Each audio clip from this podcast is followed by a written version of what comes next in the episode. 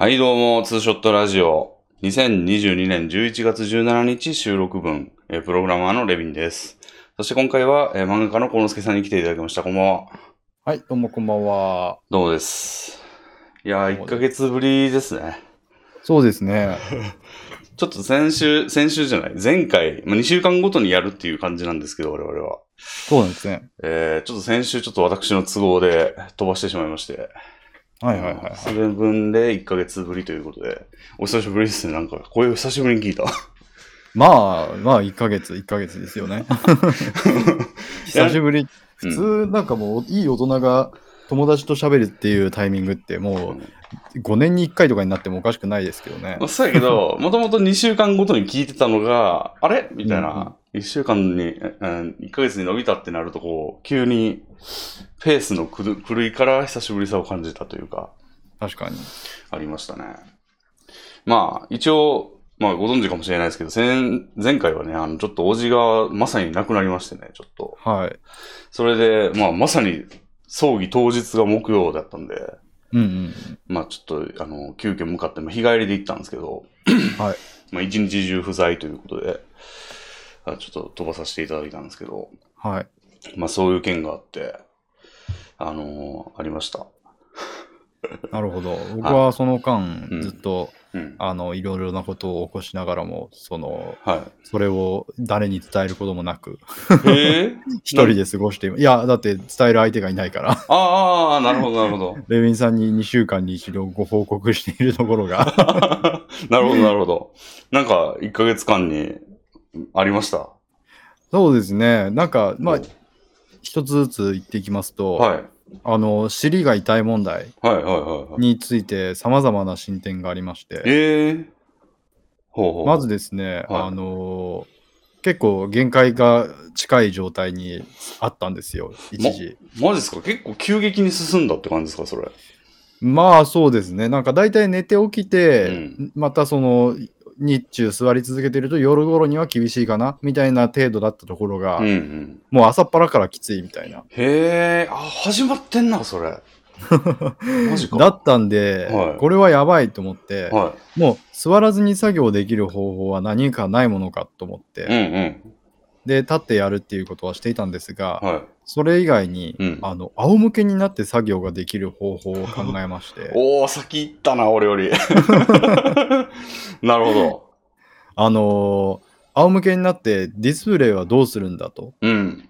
いうことなんですけれども、うんうん。我が家にはなんとヘッドマウントディスプレイの Oculus Quest 2があるんですよ。ななるほど。仰向けになって Oculus Quest 2を装着していれば、おうもう画面が目の前に広がっているも同然。ほー。で、手元では、うんあの、えペンタブレットうん。を、その、こうなんかお腹の上みたいなところに置いて、うん。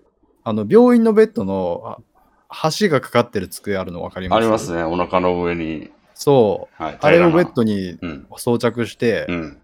で、その上にペンタブレットとマウスとキーボードを置いて。僕は完全に仰向け状態でうん。作業するという環境をほもう10万円ぐらいかけて構築したんですけう。ど。まあ3回、この1ヶ月で3回ぐらいしか活用してないですね。まあ、さすがにだって普段とちょっと、その、デバイスとの向き合い方が違いすぎますよね、角度とか。そう、うんちょっと効率の下がりっぷりが半端じゃないので。た、だ、まあ、そんなにおけお尻のダメージは完全にゼロでうん。快適なんですが、うん。これはちょっと不思議だったんですけど、背中が痛くなりまして、ああ。なんか普段の寝る姿勢と同じ仰向け状態のはずなのに、うん。ヘッドマウントディスプレイを装着して、その手元でちょっとうんわちゃわちゃしているというだけで、うんうん。結構背中に負担があるようで、なるほど。なので、あ、仰向けはダメだっていうことに、うん。もうもろもろを揃えてから気づき、ちょっとわかるな、でもそれ。なんか筋肉が緊張した状態で、あの、設置してると、なんか痛くなる感覚ありますね。うん。うんうんうん。でえ、ますいません。もともと液タブじゃなかったんですか？あ、あ、もともと液タブだったので、はい。そのペンタブを別で買いました。ああ、じゃあもうかなり変わってしまうってことだよね、元の作業環境と。まあそうですね。まあ、うん効率は確かに半分以下に落ちたんですけど、めちゃくちゃ落ちてる。はい。まあでも、もっと、その、ダメかなと思ってたので、うーん。まあまあまあまあ、うん作業が進めれるだけいいじゃないかみたいな感じで、なるほど。もう一応、その、もしも、座ってが1秒たりとも耐えられない、立ってすることすらままならない、もうだから寝たきりみたいな状態になることを考えれば、うん。そういう環境を構築しておくことはうんいいことだと思って、まあね。まあまあ。もうなんか脊髄がやられて、もうなんかうん腰から上しか動かせないみたいな状態になったらうん。必要になってくると思うので、なるほど。いや、急激に進行しましたね。なんか前聞いたときは、あの、そん、まだ全然兆候がちょっとあるかなぐらいで、あそねの、。その状態で症候デスクを一応保険で買っときましたみたいなことを聞いた覚えがあるんですけど。それが2月ぐらいの話ですね。はいはいはい。で、まあそれからいろいろとやってたんですけど、で、うん、まあそういうさまざまな策を講じた傍ら、うん。あのもう一つ、その座る時のクッション、うんお尻のクッションを。ちょっと別の形のものも買っとこうと思って3000円ぐらいのそんなに高くないやつだったんですけど、うん。それがかなりてきめんに効いて、もうなんか寝て作業とか何だったのみたいな感じで座って作業がまあうん平常、ままあ5月ぐらいの感じに戻りましたね。微妙な時期だな。微妙にちょっとまうんあ時間が巻き戻ってちょっと腰の状あケツが痛くなる。のも耐えられるかなみたいな感じになって。うーん。まあだから寝る状況は構築しましたけど、まあうん基本的には立ちとその新しいクッションでの座りでなんとかなっているという状態に戻りました。なるほど。へえ。病院にも行ったんですよ。ああ、何かってやつでしたっけ？せ整形、整体、整、整、ん？整形外科か。整形外科になるんですかね。整形外科でした。うんうん整形外科にも一昨日ぐらいに行きまして、うん。うん。それでまあ、あの、び座骨神経痛ではないですっていううん。ことを診断をいただき、うん。なんか、ただ座骨が座面に当たってうん。痛くなってるだけで、病気というものではないですね。病名はつかない。うん。ただの、なんかそういう状態ですみたいな感じでう、ん なんだ、病名つかないのかみたいな感じでちょっとがっかりだったんですけど、がっかりだねな。まあ薬も出ないしあ、あ。で、何の解決策も得られ、解決も得られないまま、なんか、あと、こういうストレッチがいいですよみたいなのも特になく？まあ一つの修学として、うんあの、もう、物理的に、うん。しあの筋肉をの量を多くして、おう。その筋肉が壁になるうん。状態をうんこう、そのが好ましいと。ほで、それは、うん僕ちょっと突っ込んだら、あの、うん脂肪じゃダメなんですかって聞いたら、う。うん。まあ、厳密には大丈夫ですけど、うん。まあ、それはちょっと成人男性としてちょっと、あのー不健康なので、うん。筋肉を肥大化させる方向でうん。トレーニングに励んでくださいっていうことでしたね。今、死亡でおそらくそれが行われ、もうすでにされているであろう男性が今いるんですけど、ここに。だからそれはだからもう脂肪で言えば、うん多分上の方につく脂肪の重さと相殺されるんでしょう総ね。裁か、そうやな。確かにな。尻にだけ都合よく脂肪がつけばあ状況は解決するのかもしれませんが。あ、なるほど。まあなので、うんちょっとでも痩せたのも良くなかったのかなっていうのもちょっと思いましたね。なるほど、もうその脂肪ガード一切なしみたいな。そう。うん。で割とてきめんにその肉が落ちた気がしているので。ちょっとだから、まあ、うん筋肉もつけるついでに、うんうんまたもや、またちょっと体重を増やしていくかもしれませんね。あ、だからこそクッションが効いてるんかな？そのなるほどケツガードの脂肪が薄々の状態を、まあ、外部に委ねるっていう方法で、ちょっと良くなってるんかもね。そうですね。だからもう本当にクッション、あとクッションもだから、うん。もっとなんか深めていきたいですね。思考をもっといろいろ試すべきですね。ああ、助かる、それ。こうちゃんの情報を聞きたい。なんか僕、その接骨院の椅子、うん接骨院のそのうん。待合室の椅子とか、なんか結構、うんあ接骨院じゃないわ、整形外科の待合室の椅子とか結構種類が豊富に置いてあって、はいはいはいはい。なんか整形外科の患者さんってなんか怖いんですよ。その怖い。入ってくる患者、入ってくる患者、全員歩き方が変なんですよ。なるほど。変というか、まあ、病状の結果なんですけど、うん。なんか結構緊張感ありますね、だから。はなんかもう、よろよろみたいな感じであ。、ああペンなんかあ今度の人はなんかペンギンみたいな歩き方してるあ今度の人はもうなんかすごい顔をしかめながらうん片足をうまいこと使って歩いているみたいうな感じの人が次々に入ってくるのでなるほど。そういうところの待合室は椅子も様々なものが用意してあってああ。で、まあ、結構いろいろ試したところうん。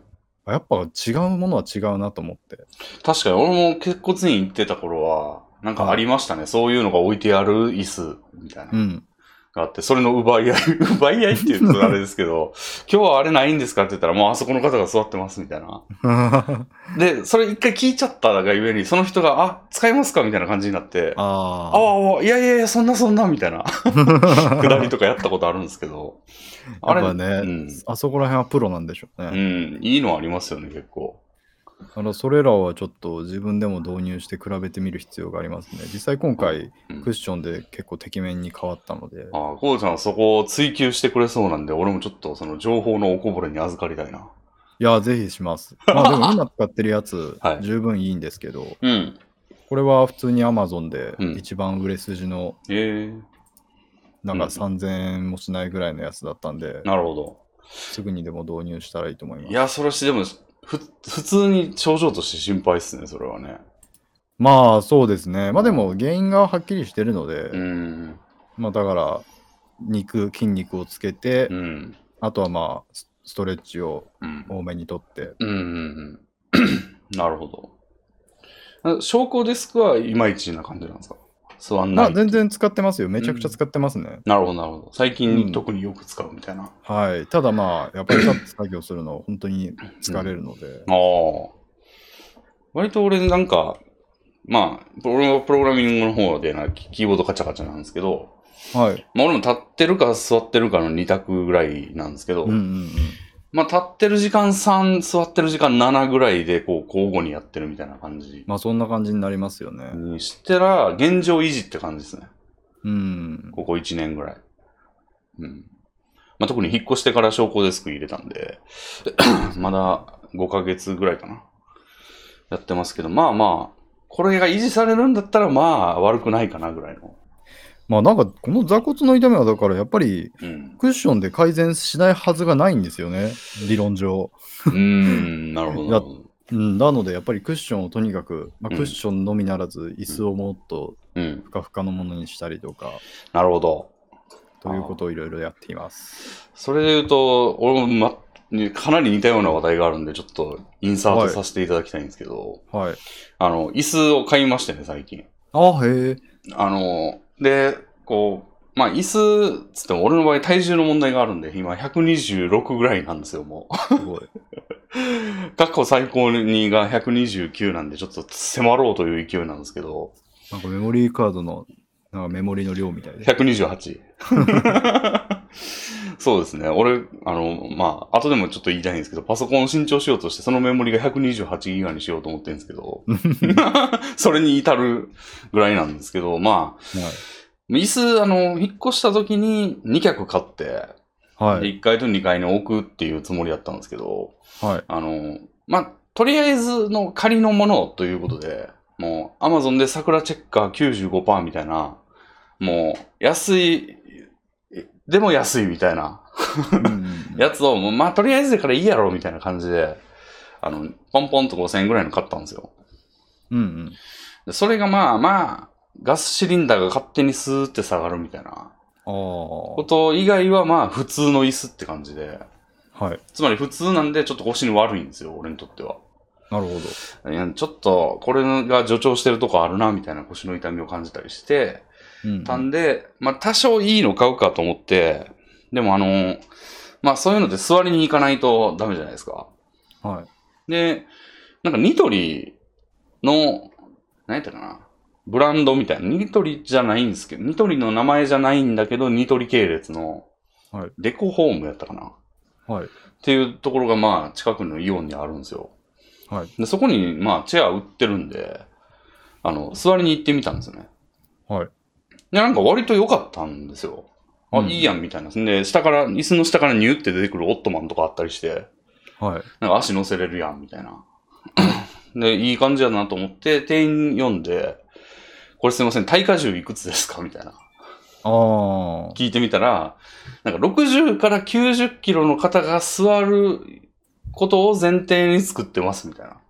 うん。で、耐荷重というものは設定してませんみたいな。はあ、はあはあ、言われて、そうか、みたいな。そう。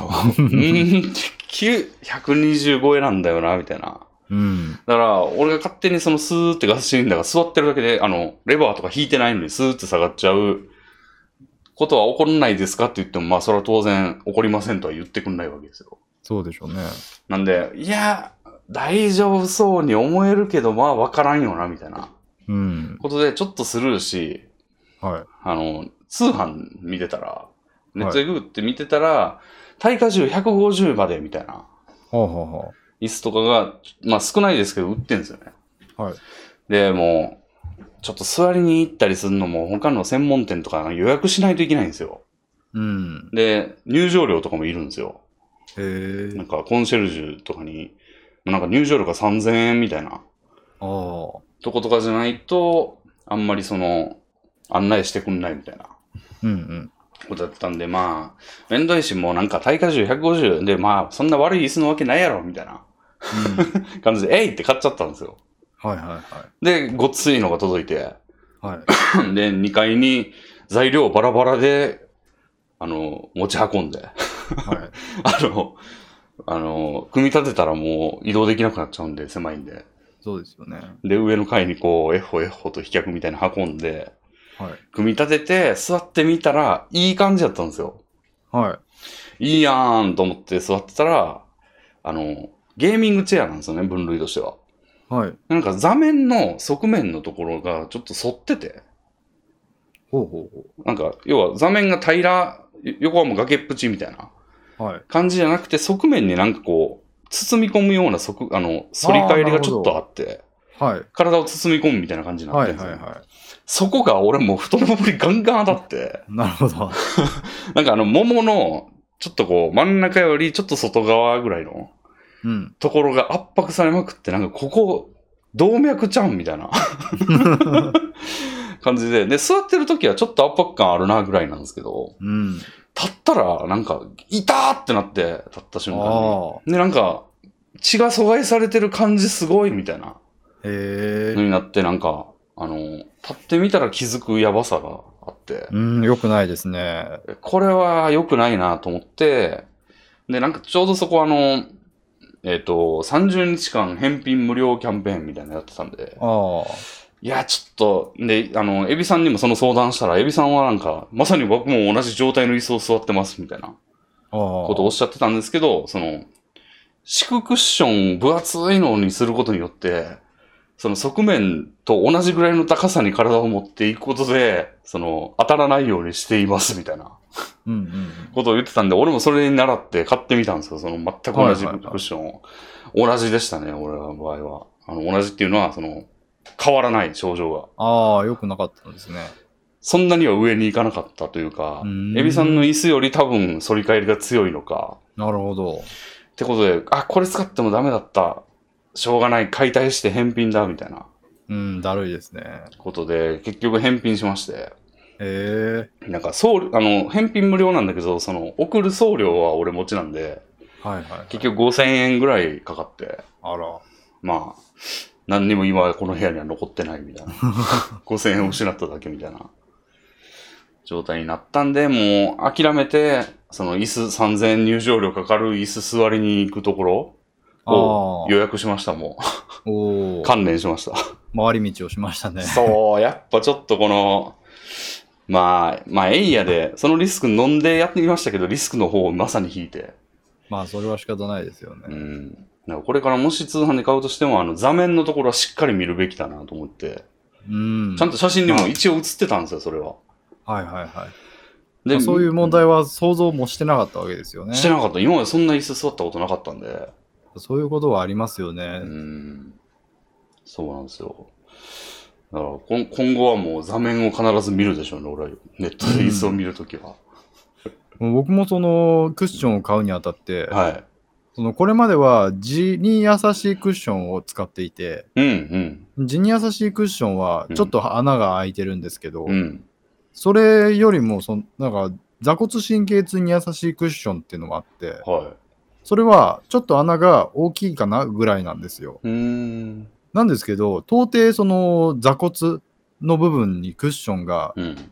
そのクッションの穴が及んでいないレベルの、うん。その小さい穴だと思っていたので、うん。そう変わらないんじゃないかと思って、あんまりそのクッションを変えることに懐疑的だったんですけど。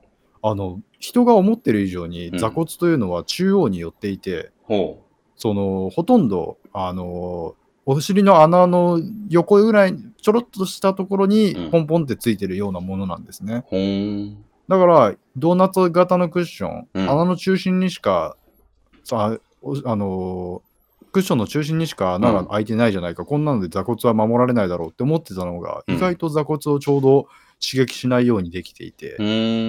だからやっぱ座ってみる見ないと分かんないもんですね。あこんなに座骨に優しい形だったのね、これっていう。なるほど。座骨の痛みについても、うん。やっぱり座ってみないと分からないものは結構多くて、うん。結構やっぱ体に密着する、うんまあ椅子、うんソファー、うん。なりベッドなりそういったものは本当に使ってみないとダメですね。そうですね。座りに行っても、それを導入しようと思います。俺もめっちゃ悩んでます、痛いので。うーん。うん。なるほど。あそれに悩まれてたということで。まあもうこれについてはうん。付き合っていく、一生付き合っていくことにまたなっていくんでしょうね。そう。でもちょっと、俺よりちょっと先行してますね。その、そうかもしれないですね。年齢的には俺、多分ここ3年ぐらいの話なんですよ。うん。なんで、35ぐらいから発症してるんで。あ多分僕何かが決定的に間違ってるんですよ、多分。ほ普通だったらこんなにことにはならない。仮に座ってる時間が長時間に渡りすぎているとはいえ、う。うん。そんなになんか人間のね、あの起きている時間なんてそう人々で変わらないじゃないですか。うん。だから僕だけがなんかこんなに突然コップから水が溢れているようなこ量を座っているはずがないんですよ。なるほど。多分なんかもう決定的にうん。何かが間違ってるんですよ。どうなんやろね。あクッションがうんもう全然使い方がおかしい。だからもう人が突然僕が座っていることを見たら、うん。驚くべき座り方をしている可能性もなきにもあらずですよ。サーカスかみたいな座り方を 実はしている可能性？が。何みたいな。でもやっぱなんかその限界突破してる時間が長いっていうのもあるかも。その普通の人は割と例えば昼飯食いに行ってる間に歩くとか、その東京人やったらこう駅、通勤で結構なんだかんだ時間かかってるとか。でもそれでもそんなにでしょ？せいぜうんいそれらを全部育立っている時間を合計してうん。1時間ぐらい？もうちょっと行くんじゃないですか？でもそんな1時間だとしても2時間だったとしても、ん1日あたりに1、2時間多く座っているというだけで、うん。こんなね、めちゃくちゃ座ってるレビンさんよりも10年早くこんな状況に陥るとは僕思えないんですよね。ああ、確かに俺はえぐいぐらい座ってますからね。いや、うんそうなんですよね。うん。だからなんかうん。間違った気の使い方をしてしまった。タイミングがどこかであって、それが継続しているのか。これ変な自慢、自慢じゃないですけど、その変なはいじ、。自信を出しますけど、今から。はい。俺多分結構体強くて。ああ。俺あの、なんか体重の割にいろんなものが発症するのが遅いと思うんですよ。なんか糖尿も全くないんですよね、今。なるほどで。太ってる割には特に支障を感じてないし。やし、なんでしょうね。なんか酒とかそういうのにも割と強めやし。なんか強いけど、なんか生活習慣のせいでなんか雑魚になってるみたいな。それはなんかうん痛みが感じにくいとかそういうことではないんですかね。まあ痛みには感覚的には弱いんですけど、ああ。うん、痛いの嫌だみたいな感覚が強いんですけど、まあちょっと強めなんで、それは発症が遅いのはそれだけのせいかもしれない、俺は。うんなるほど。うん。その体をもってしても、この生活はもう俺にはギブアップをそろそろ出してきてるわけですね、体が。うん。っていう可能性もまああるんですけど、うん、まあ全然何の根拠もないんで。だからなんか僕は最近はその、うん。これ痛みが出始める頃、どういう感じだったかっていうと。なんかちょっと痛いかなっていう、うん全然今に比べたらなんへみたいな症状だった頃に、うん。これは良くないと思って、うん。あの姿勢改善策をめちゃくちゃ講じたんですよね。うん。それがうん。間違っていたというか変な方向に働いたのではっていうあのなんか足をちょっと高くするといいよみたいなやつとか、うん。あの座り座ってたか正しい姿勢の座り方を心がけようみたいなのとか、うん。結構身につけたんですよ。うん。うん。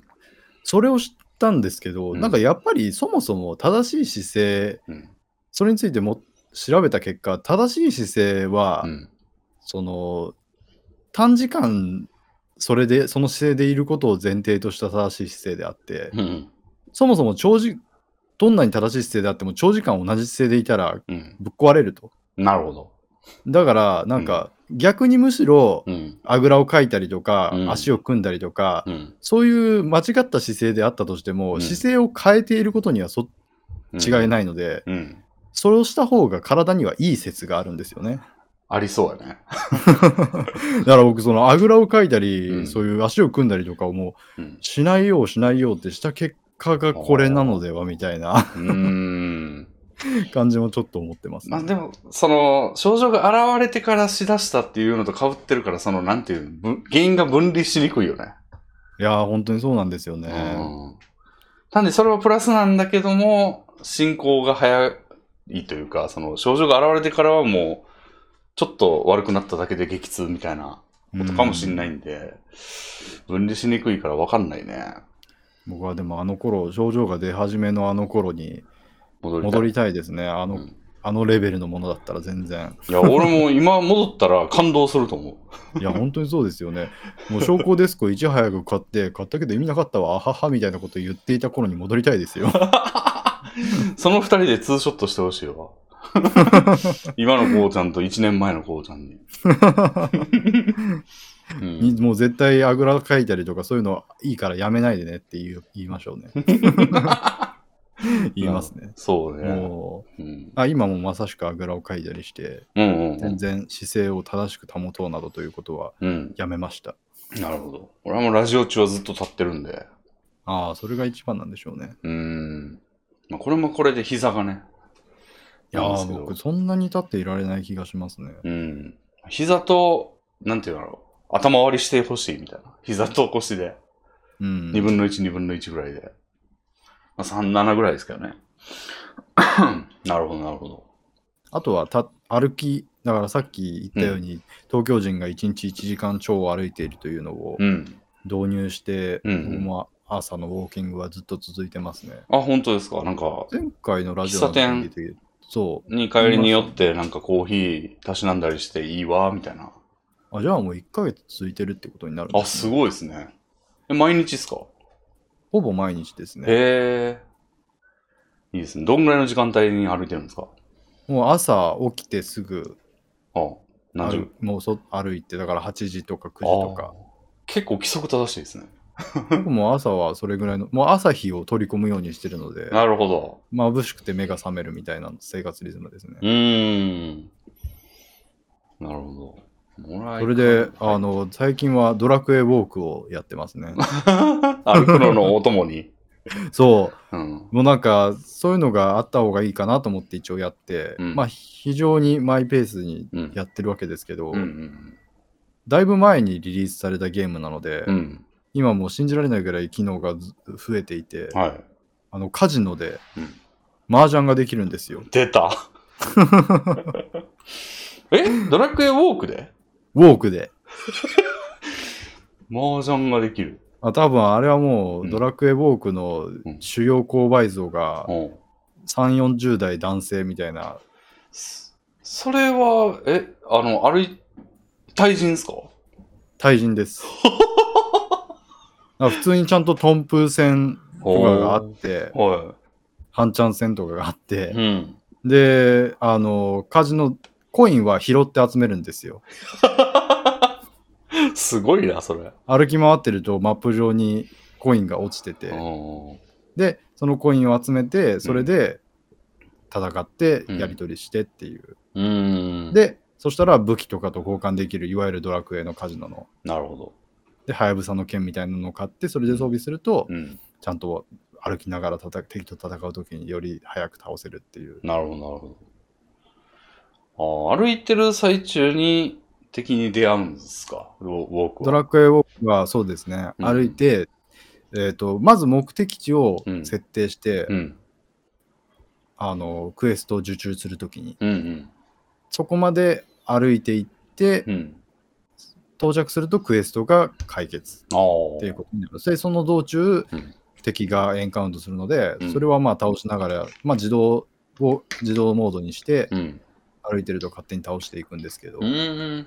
それでレベルを上げていかないとうん。クエストはクリアできるできなかったりすると。さすがに歩いてる最中にエンカウントしてポチポチするわけじゃないんですね。そうですね、危ないですね基本的には。うんはい。うんうん。まあ、クエストの時にたまにボス戦とかがあって、その時はポチポチする方が倒しやすかったりしますね。なるほど。ああ。レビンさんも歩くってなったらドラクエウォークいいですよ。なるほどね。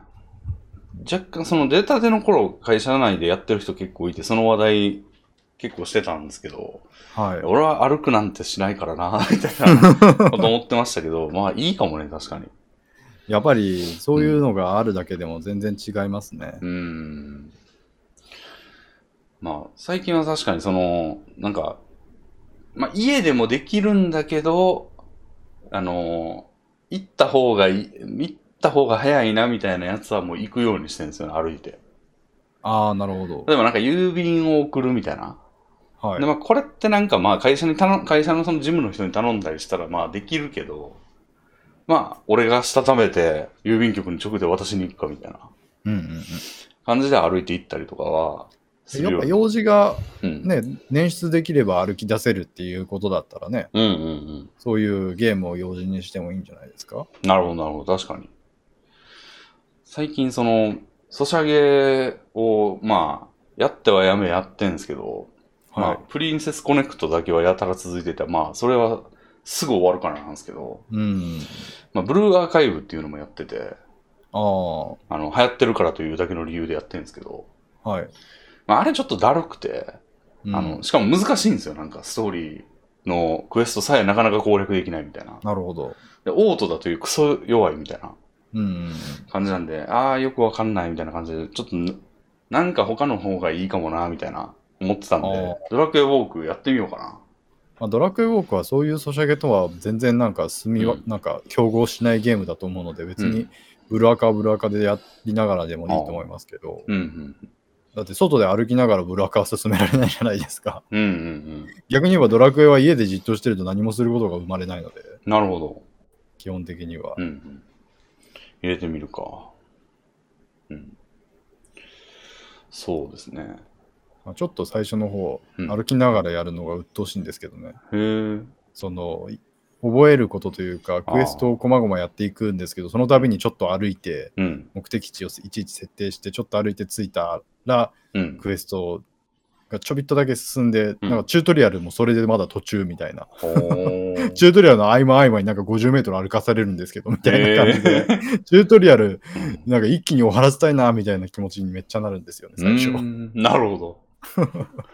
あー。家の中で歩くレベルじゃ進まないんですか？あの、距離をせ、距離じゃないですね。あの、地図を開かれて。地図上でここって目的地を設定するので、地図で距離が確認できるレベルの広い家じゃないとダメでしょうね。なるほど。皇居とかだったらできると思いますけあど。あ。まあ、2階建てなんで移動してない扱い。なるほど、なるほど。うんうん。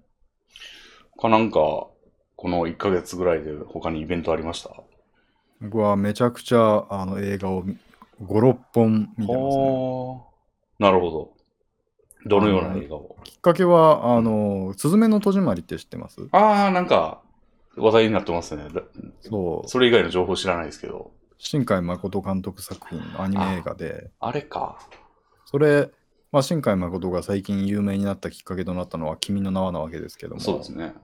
まあ、その君の名はが、それきっかけで無料でアマプラとネトフリで配信されまして、はい。もう君の名は一回見たんですけど、うん。もう一回見てみようと思って、うかったので見てみようと思って見たら、うん。こんなに良かったって思って、そうなんだ。こんなに良かったっけと思って、いながらもうなんか、いやこれはうん。僕が今まで見た映画の中で一番面白いのではみたいなすごっ。気持ちになったりしておー。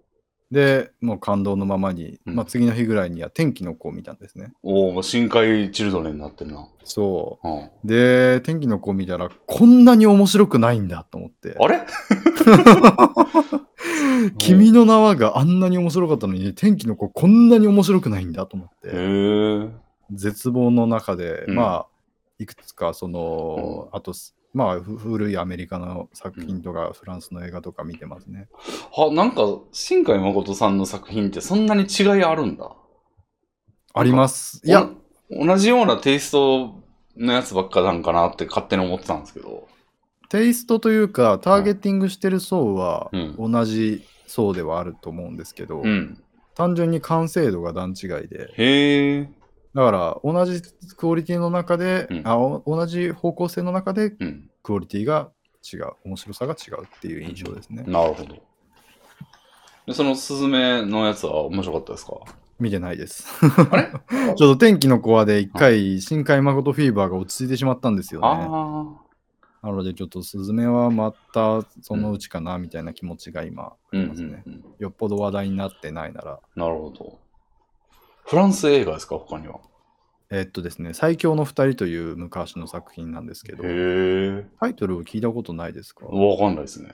かなりまあ、うん有名な作品なんですけど、うん。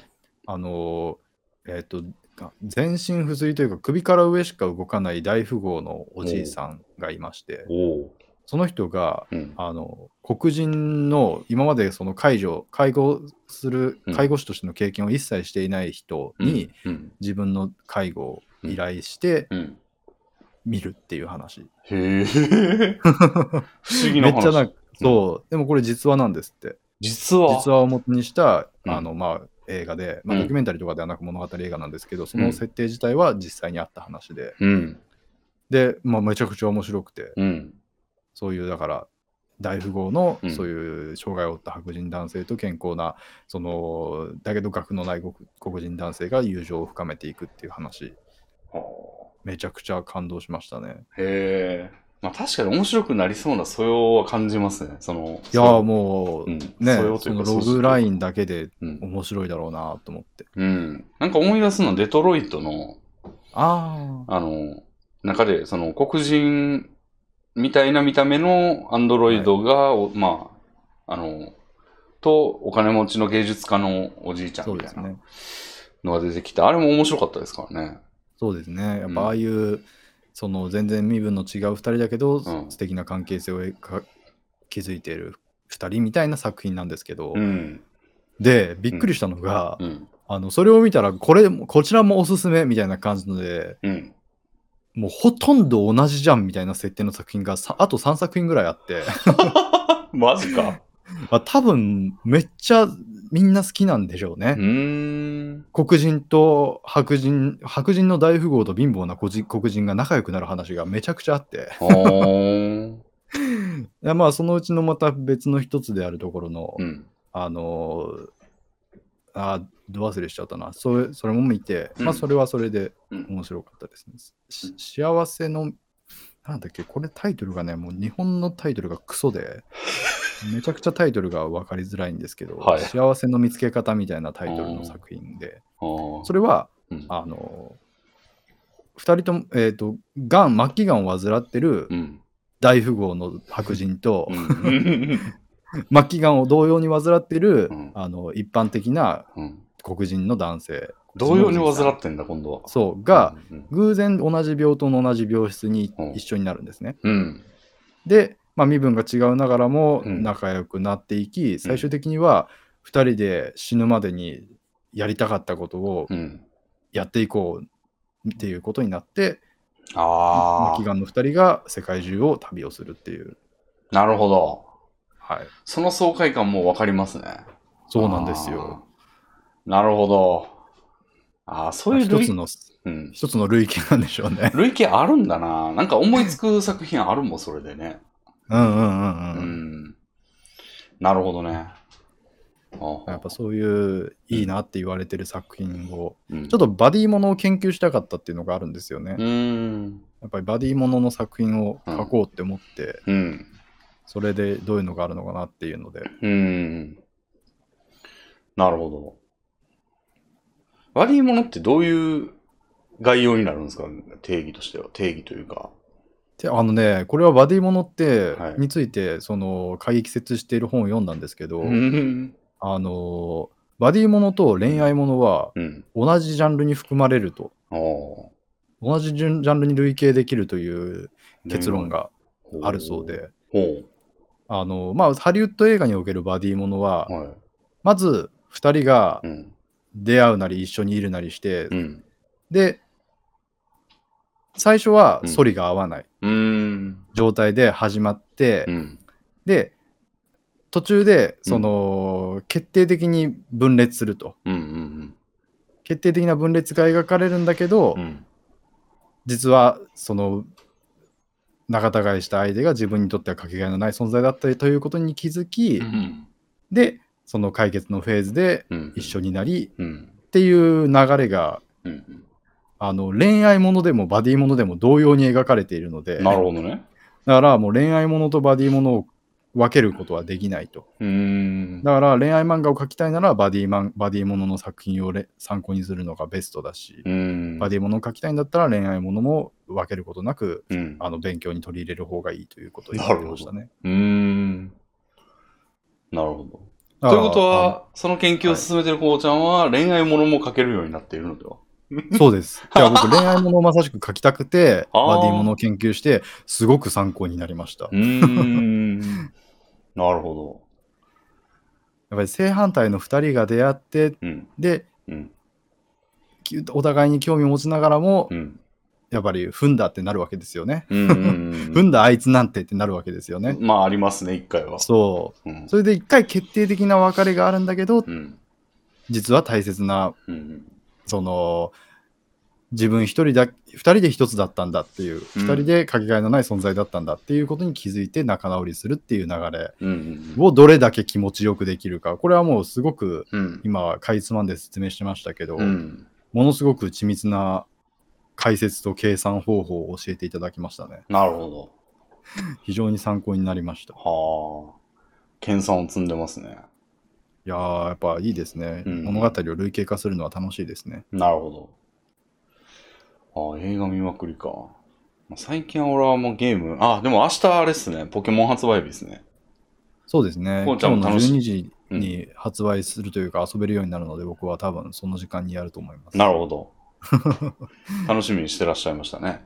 そうですうね。ん。楽しみにしてたんですけど、うんまあ、やりますけど、ちょっと時間がたくさん取れるかどうか不安になってしまって、ああ。やっぱりうん。もっと考えながらね、うん。ちたっぷり時間を取れる前提で仕事を進めていかなきゃいけなかったのに、はあ。遊びすぎてしまった。なるほど。俺はあのパッケージ版なんで多分夜頃から始めるんですけど、はい。うん。まあ、ちょっと今ゲームが渋滞してまして、俺。僕は仕事が渋滞してて、レビンさんはゲームが渋滞している。そうですね。まあ仕事の時間はもう、あの、強制で取られてるんで、はい。まあ、それ以外の時間という分け方が俺の方はできるんでね、こうちゃんは人生が仕事かもしれませんが。まあ、それで言うと、まあちょっと先週、あの、タクティクスオーガーリボーンっていうリメイク作品がはいはい出。まして、俺タクティクスオーガーやってなかったんで、なるほど。あの、死ぬほど配信で、あの、やってなかったとは意外だわって言われましたね。うん。まあ、それぐらい俺に合ってそうなゲームなんで、やっぱり楽しくて、ああ、いいですね。めっちゃやってるのと、あと、その前の週には、あの、スクエニから出てる牧場物語みたいなゲームうんうんうん。の、あのープラ、え？何やったっけな？ハーベステラっていうハーベステララうん。ちょっとなんか売り上げ的には爆死してるらしいんですけど、へえ。まあ、そんなに今のところ、まあ、悪くはないというか、なるほまあちょっとストーリーがおもんなすぎるんが致命的なんですけど、ど。あれはなんか、牧場物語に重厚なストーリーをプラスしてみましたみたいな作品で、そうなんですよ。だと思うんですけど、ストーリーが爆死してたらおしまいなのではそうストーリーがピンとこなくてずっと。それは爆死しますよ。でもやる前からみんな分かってんのか、それは、みたいな感じでじゃないですか。売り上げに反映される買ってからおもんないって言われるのはわかるけど、なんか、そもそもちょっとやっぱ広報もしてなかったんかな、みたいな。まあでもやっぱりそういう系のゲームは口コミ命でしょうからね、その新しい IP でしょうし。うん。まあ、なんでまだ売らずに、まあ、ちょっと今渋滞してるんでやんないですけど、うんあの、まあ、やる候補ではまだあって。なでそっからのポケモンですから、はいはいはい。でもポケモンちょっとさすがにゆちょっと優先しようかな、みたいな。いやーせっかくなのでね、ええ対戦しましょう、じゃあ。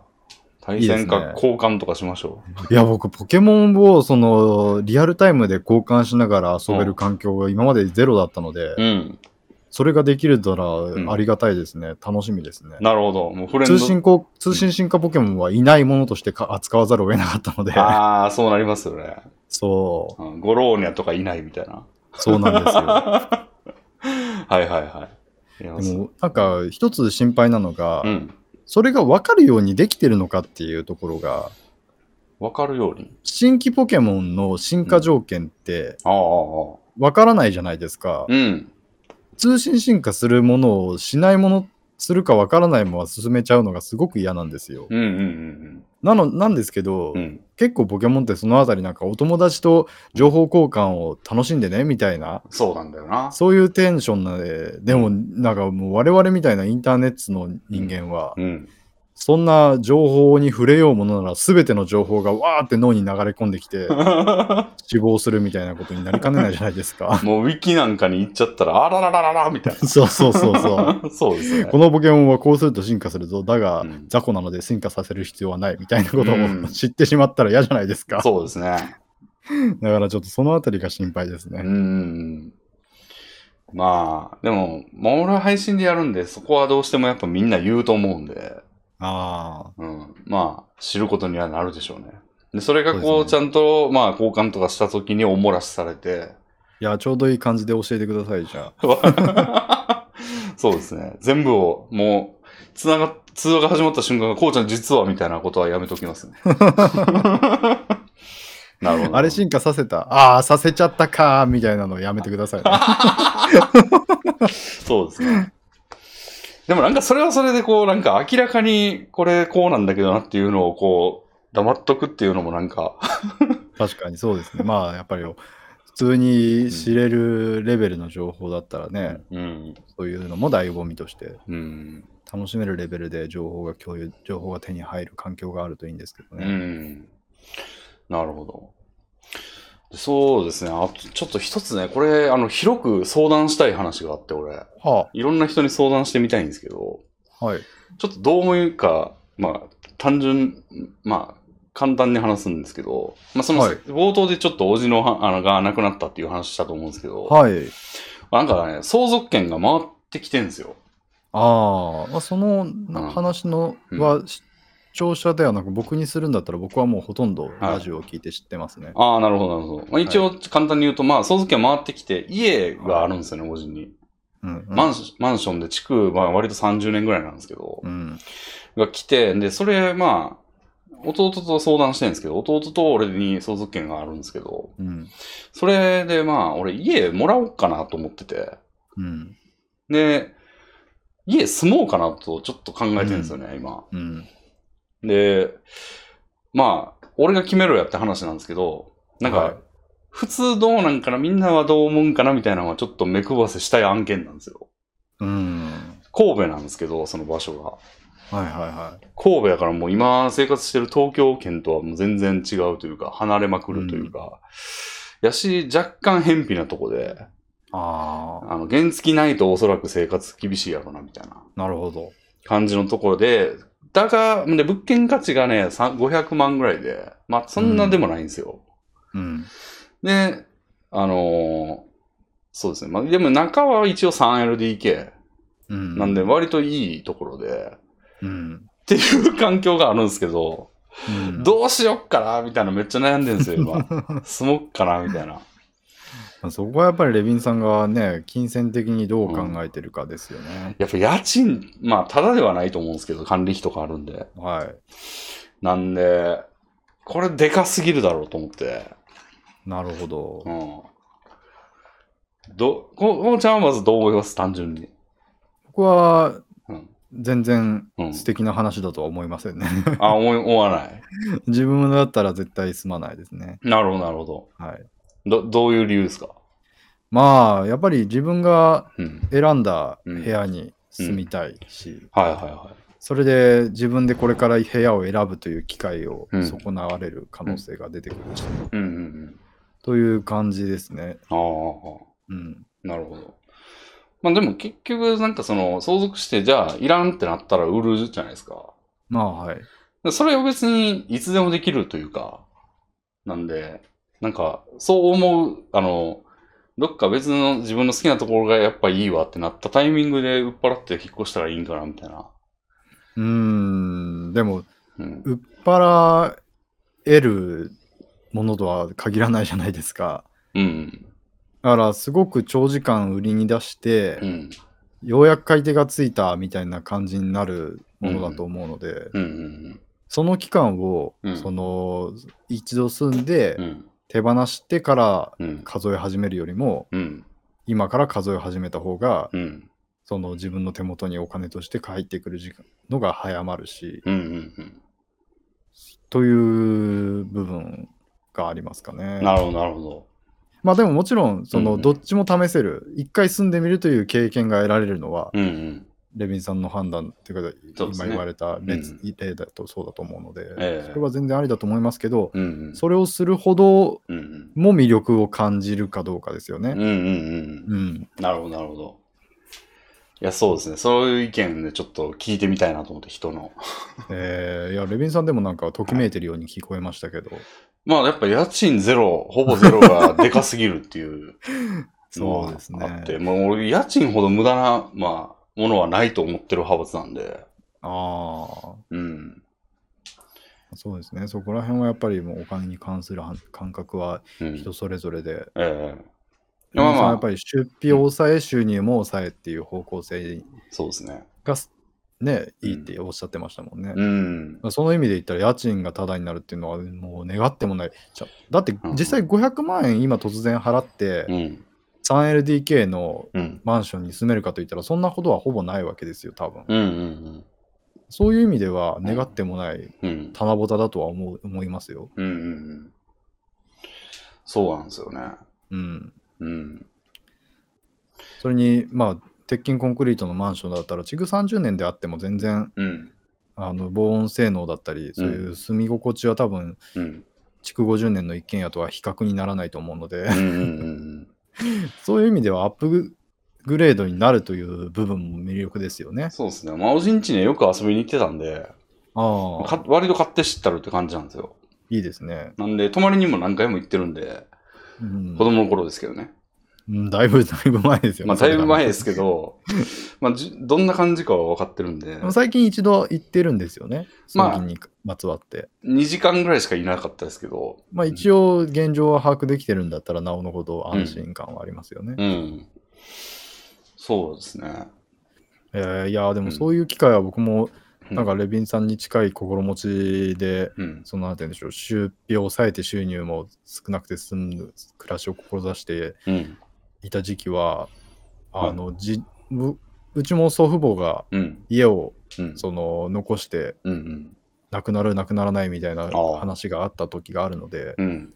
その時にはちょっとうん。検討はしましたねうん。神戸よりもさらに田舎ですよなるほど。マジの山奥でまうんあしかもそれは築年数は20年も行ってないぐらいなんですけど、うん。まあ、一軒家うん。でうん。結構迷いましたもんねああ。なるほど。ままあでもあそこは一軒家で山奥だったんで虫が信じられないほど出るということを知ってなるほど、なるほど。ごめんだと思いましたけどうん。まあ、それ系は大丈夫な感じではあるんですよね。いやー鉄筋コンクリートのマンションの一室がいただけるのはうん。多分いいと思いますよ、うん。その点ではそうですね。うん。まあ、あの、あれ驚きましたけどね、あの、水道の蛇口ってこう、上に上げはて下に下げてって閉めたりするじゃないですか、あの、レバー、はいはいレバーを、はいあれが逆なんですよ。普通の。ああたまにありますね これ、エビさんちも逆やったんですけど、あああの、まあ、あ、これは、もう、全然うまくいかないなって感じでしたね。その 慣れれば全然そんなことないんでしょうけど、うん。うん。そういう驚え、き。それは逆って、レビンさんの正位置はどっちなんですか？上上げたら出る。ああ、ですよね。よかった。うんうんレビンさんが実はもしかしたら反対なのかと思って。鏡の世界の住人かも。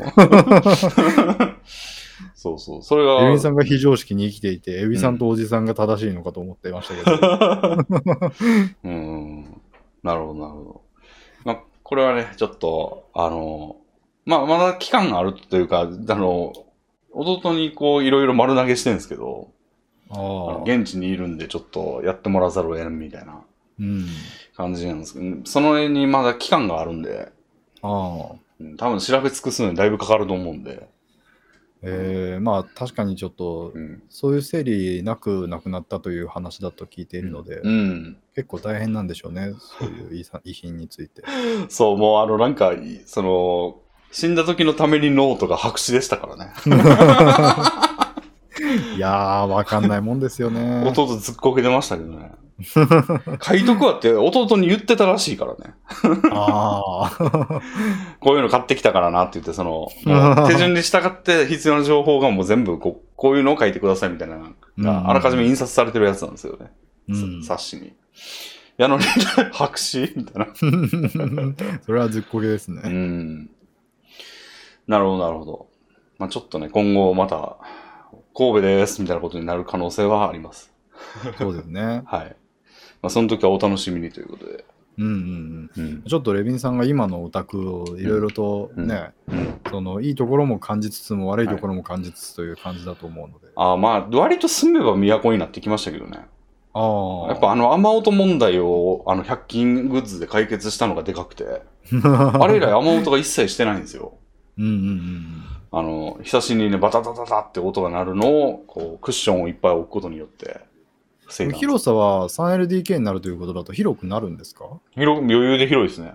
ああ、いいじゃないですか。階段もなくなって、実際面積も広くなって、そうそうそう。しかも鉄筋コンクリートになってっていうことだったら、本当にうん。いいことずくめに聞こえますね。さすがにね30年前のやつなんで、ちょっとこう、バリアフリー的なやつはなくて、あの、まあでもね、うん全然いいでしょう。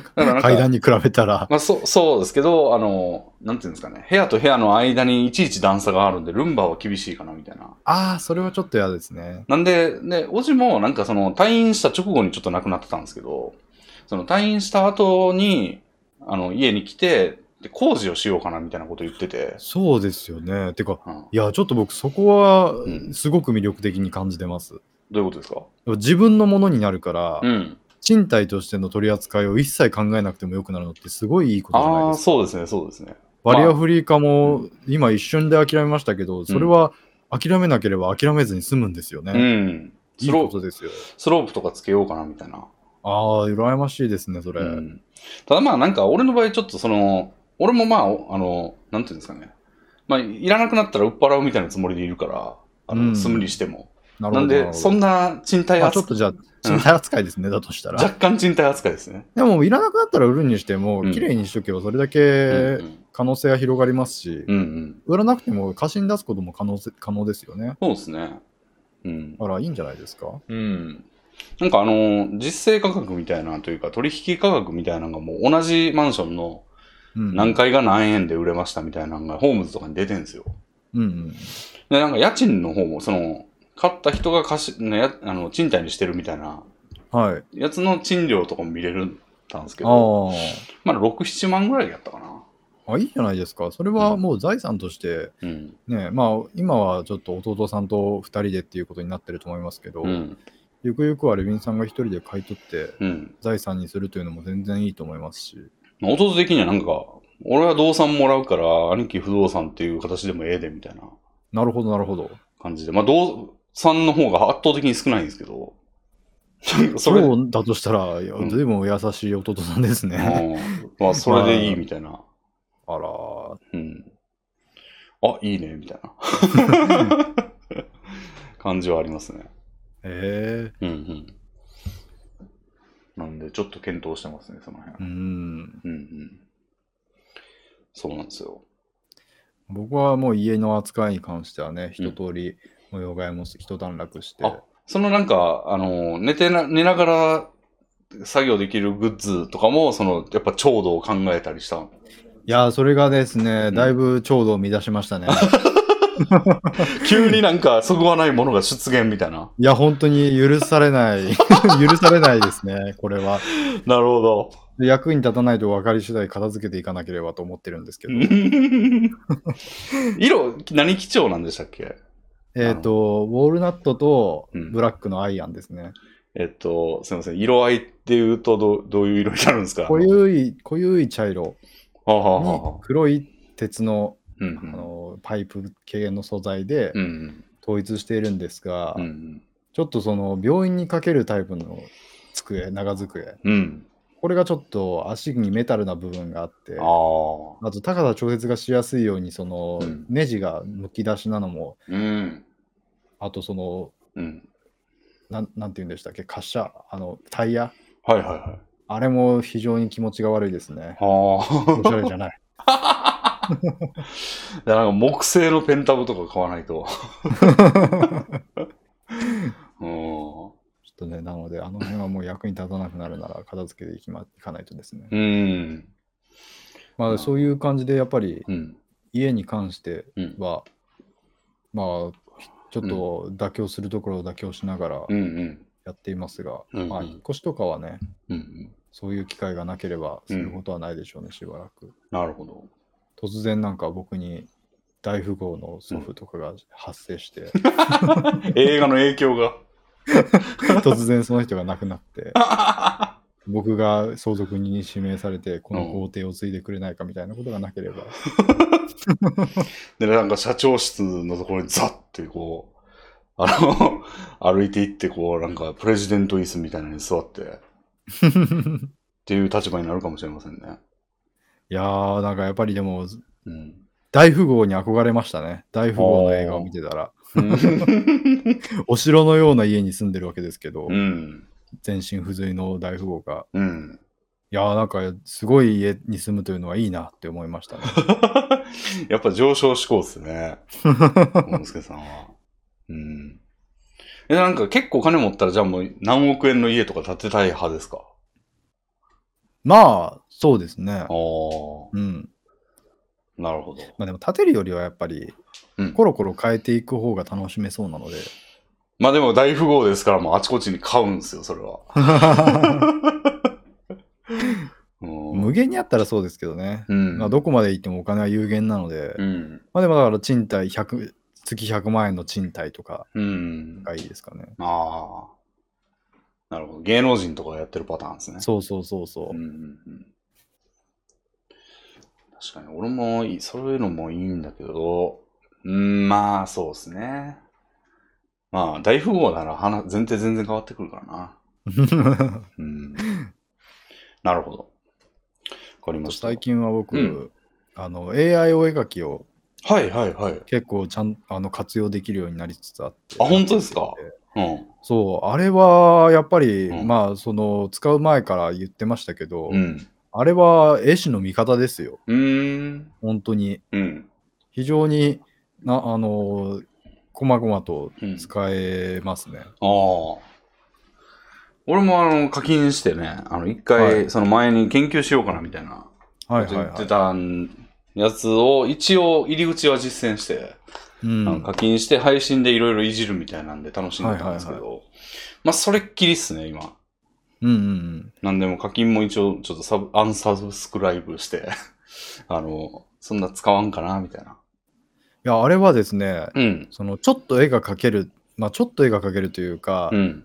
ほぼ完成まで一人でできる実力を持った人間が、うん。その3割ぐらいのその段階うん。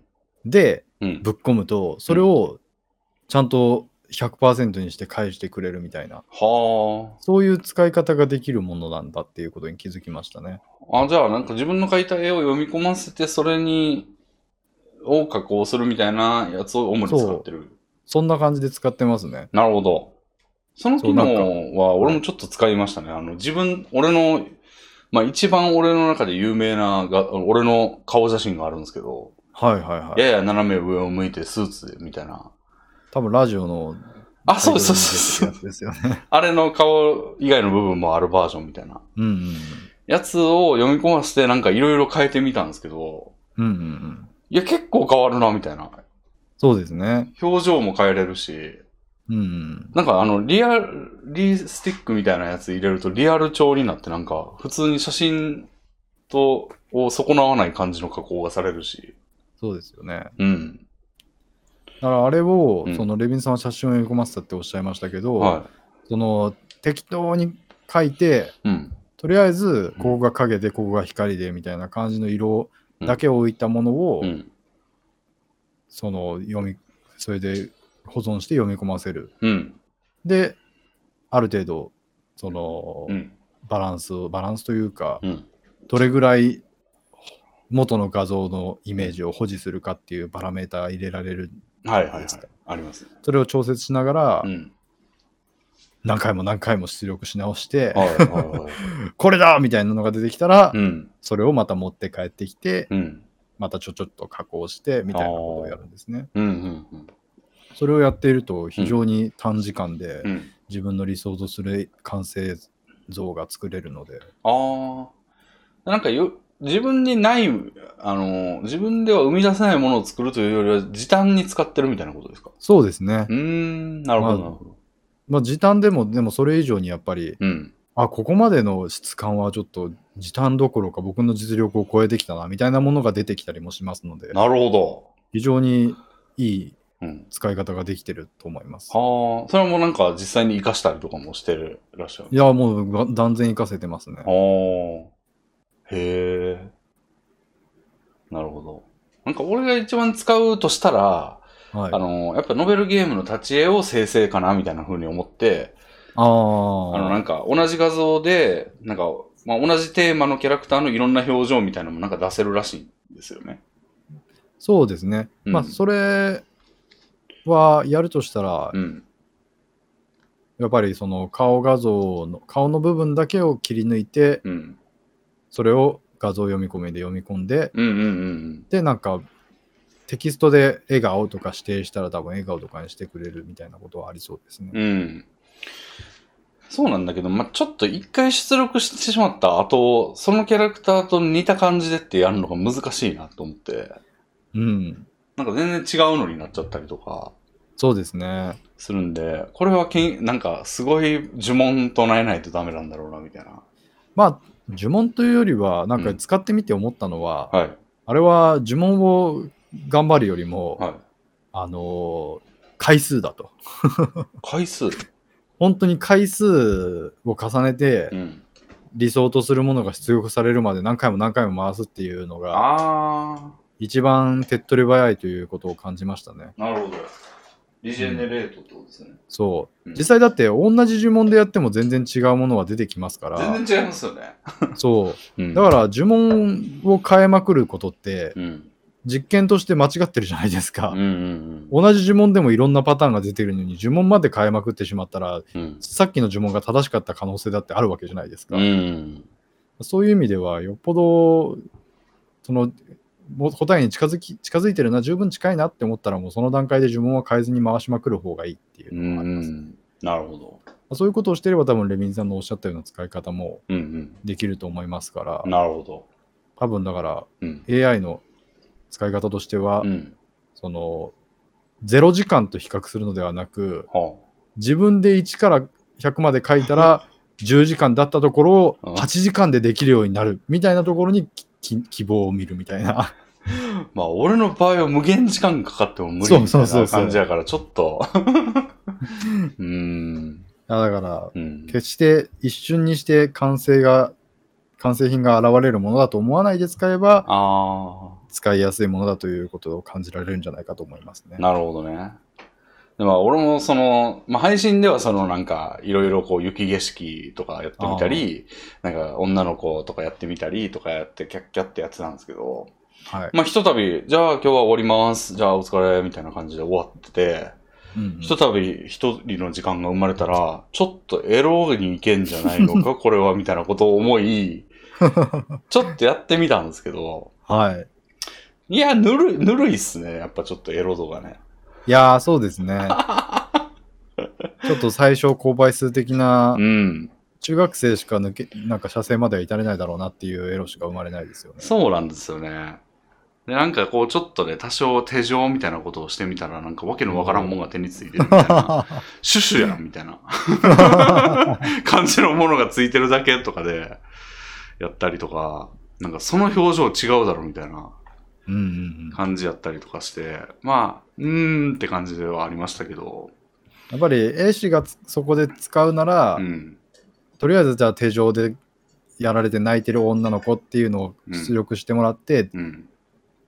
でこれだったら手に負えるなっていうレベルうのん。構図とかが出てくるわけですよ。はいはいは全然未完成だけど、うんこれだったらなんとか自分の手手作業で。完成品に持っていけるレベルだみたいなのがうん。もう100回ぐらい回してると出てくるので それを出てきたものをうん。ちょっと手直ししてでうん手直しした例えば手の部分を自分で描いたはい。で手の部分だけを切り抜いてうんそれをまたぶっ込んでうん。綺麗に出し出し直してもらってそれを合成するみたいや、もう手直しが俺には不可能ですから。ね だからこそやっぱり絵描きの見方だと僕は思いましたねなるほど。絵描きがよりうん自分の幻想をうん形にしやすくなるツールだとうん。感じましたのでちょっとうん。AI でうん。ビクビクしてる絵描きの皆さんはぜひ使ってみてほしいですああ、なんかピクシブとかでこう、好きな絵師をフォローよくしてるんですけど、はいま、なんていうの？あんまり上手くない人とかがいて、でも俺は好きだから、その感じが。はいなんでフォローしてるんですけど、その人とかの一部がちょっとこう、もう AI 投稿が半分ぐらいを占めるようになっちゃって、あらちょっとそれは残念だなと思ってたりしますね。確かにそれは残念ですね、うん。なんかその人のねデビンさんが好きだと感じた部分を AI によってうまいことを消化させてほしいですね、うん。そうですね。あ、そうそう、 pixiv で言うと、その pixiv、なんか最近規約が変更とかでまた大騒ぎになってましたけど、そうですね大騒ぎでしたねあれな、なんでしたっけ？えっとですね pixiv の関連のサービスにおいて、はい。あのーマスターカードだかビザカードだかうん。が決済として使えるようになったんですが、はそれは実際だいぶ前のことなんですけど、い。うん。それに伴って、うんあの規約をそういううん。クレジットカード会社の望む形にうん。変更せざるを得なかったと。うん。で、それがまあ長らく放置というか黙認みたいな状態だったんですけど、うん。いよいよ、あのちゃんとしようっていう流れが出てきて、うん。えっ、と、小児性愛関係、うん。ロリとかペドとかそういったものおよび、うんあなんかそういう切断系、うん。体の一部を切断するもの、銃管や、うん。あと何でしたっけね、レイプとかもそうか。はあと、近親相関。そういった、まあ、よろしからざる、クレジット会社的によろしからざる表現うん。を、でき、あの、きうん規約的にうん。許せん、あの、決決済にまつわる作品ではうん。許可できませんっていうことをうん発表し,、したんですよね。いやー、そうなんですよね。ですね。いやまあ、これ俺についてはまうんだちょっと猶予期間みたいなこともあるので分かんないですけど。いや、俺結構痛いんですよね、それ。おおあの、その中の一つが俺好きなんで。まあ、領辱とかレイプとかそういった形のものでしたっけ？うーん。そうですね。まあ、あとちょっとね、まあこれ性癖の改陳になるんですけど、はい。ちょっと俺、なんか、ミリタリーじゃないんですけど、そのほ、軍の兵士みたいな。で、はこうちょっとこう、やられて、やられてるっていう、その、撃たれてるみたいな、あ。ああ。とか結構好きなんですよ。まあそのなんかもう、もう、獅子バラバラみたいなんじゃないんですけど、その、うんうんうん負傷してるみたいなんとか、うんうんうんうっんていうの結構好きで、だったんですけど、それダメですもんね。まあ、そうなりますね。いやー、痛いないやー、悲しいな悲しいですよね。きついなまあでもこういう問題については、うん。クレジットカード会社うん。はうん。信用をうん。商売のうん。ものとしている会社で、うん。やっぱり信社会的信用っていうキーワードですよね。うん 今問題になるのは。まあそうですね。そういった作品うん。にまつわる売買をする人々は、うん。決済能力に関する社会的信用がない。まあそこまで直接的なことではないとは思いますけど。でもそういうことで、だって別になんかクレジットカード会社はなんかうん SDGs にのっとってとか人権的配慮にのっとってとかやらなきゃいけないということではないんですよね、多分。まあ、乗っ取らなければならないわけではないでしょうけど、まあ、自分らの利益というかイメージの、まあ、その遠回し遠回しのやつも含めて考えると、そうした方が得っていう判断なんでしょうね。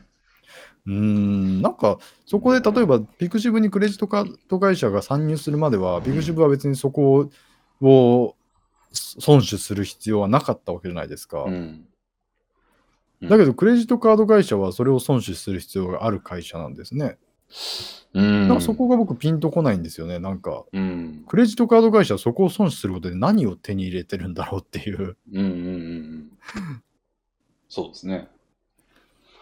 例えばうんアメリカの企業とかでうん。そういう人権的な意識がすごい高まっていてとかだったらなんとなくわかるんですけど、うん。なんかクレジットカード会社ってそんななんかうん。人権的なうん活動する会社でしたっけ？みたいな。あれじゃないですか、あの、だから、まあもうその極端に触れたようなサービスをしているサイトとかで、もうロリですみたいな、とか、もうバラバラだみたいな、あ ぐちゃ泥だみたいなやつを売りまくっても、楽天ののそのグローバージョンみたいな感じで、ドドドドドってなんか 商品ページとかがあるようなサイトがとんでもないって言われてるところに決済方法、ビザ、マスターカードとか言ったら、うん、こいつらが助けているみたいな。こいつあー、なるほどね。確かにそれは言えてますね。あの、反射サイトに広告出してるところが叩かれるみたいなうんうん、うん。ノリなんじゃないですかね、やっぱ。確かになるほど。いや、そんなんじゃなくてもうちょっとライトな、この日常、いや、普通に貢献してますよ、ある程度、その労働という形で社会に私は。その、私のちょっとだけ後ろぐらい趣味じゃないですかっていう ところも、まあ同じ扱いっていうのがね、悲しいですけど。いやーそうですよね。ん表現、単なる表現物に過ぎないということを、うん。そういう錦の御旗に戦っていってほしいですけどね。うん。現実に誰に迷惑をかけることもしていないというのに。うん。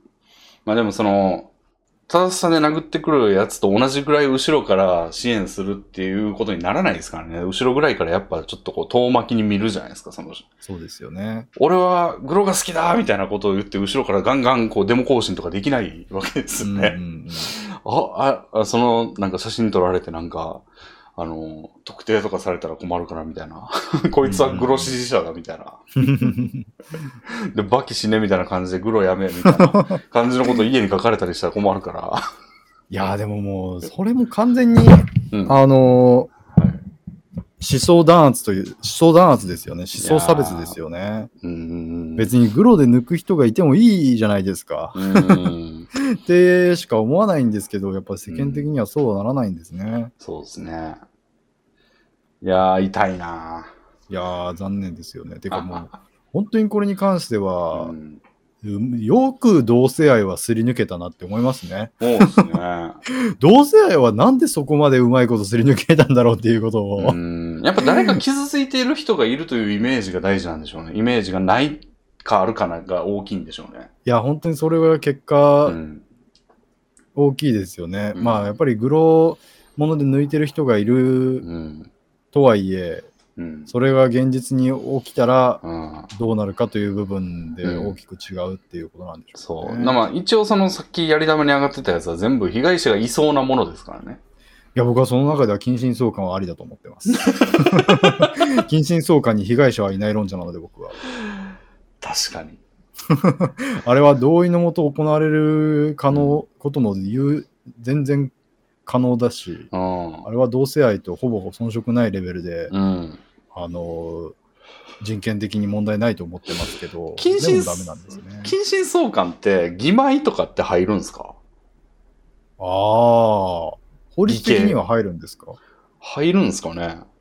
法律的には一応入ると思いますけど、お多分近親相関が好きだって言っている人は、うんそれは許されないんだと思いますし、うん。うん。だから、いいとこなしなんじゃないですか。うん。法律的にも許されないし、うん近親相関としての魅力もないという。ああ。なるほど。なんか、うん、含まれないんだったら、なんか、まあでもその設定が大事だからな。その絵に現れなくても、セリフのところだけで義妹ということになってるか、本当の妹なのかっていうところって操れると思うんですけど、ああ、それは絶対行われると思いますよ。操られると思うけど、そこが違ったら全然違ってくるから、こっちの受け取り方が。そこはそうですよね。だから、連チャン、連続のイラストとかにしてう、ん。1枚目にそういう私たちうん義理の関係ですっていう、血は繋がってないんですっていう1枚目を用意するけど、それが、うん。それを見なくてもうん。成立するようにして、うん 1ページ目は見なくても成立するように作ってあって、ダウンロードする人は1枚目はもうダウンロードすると同時に消す。いやー、それも屈辱的なんていうか、それも嫌なんで、なんかパッチが欲しいですね。いやー、本当にそうですよね。なんか裏パッチみたいなって、義妹という設定だけど、セリフ欄のところに上書きをし、あの、本当の妹というセリフに書き換えますみたいな。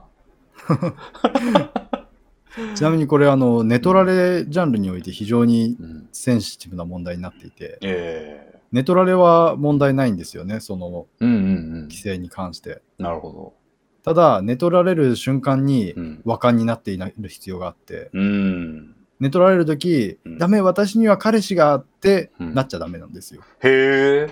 それだとレイプになるから。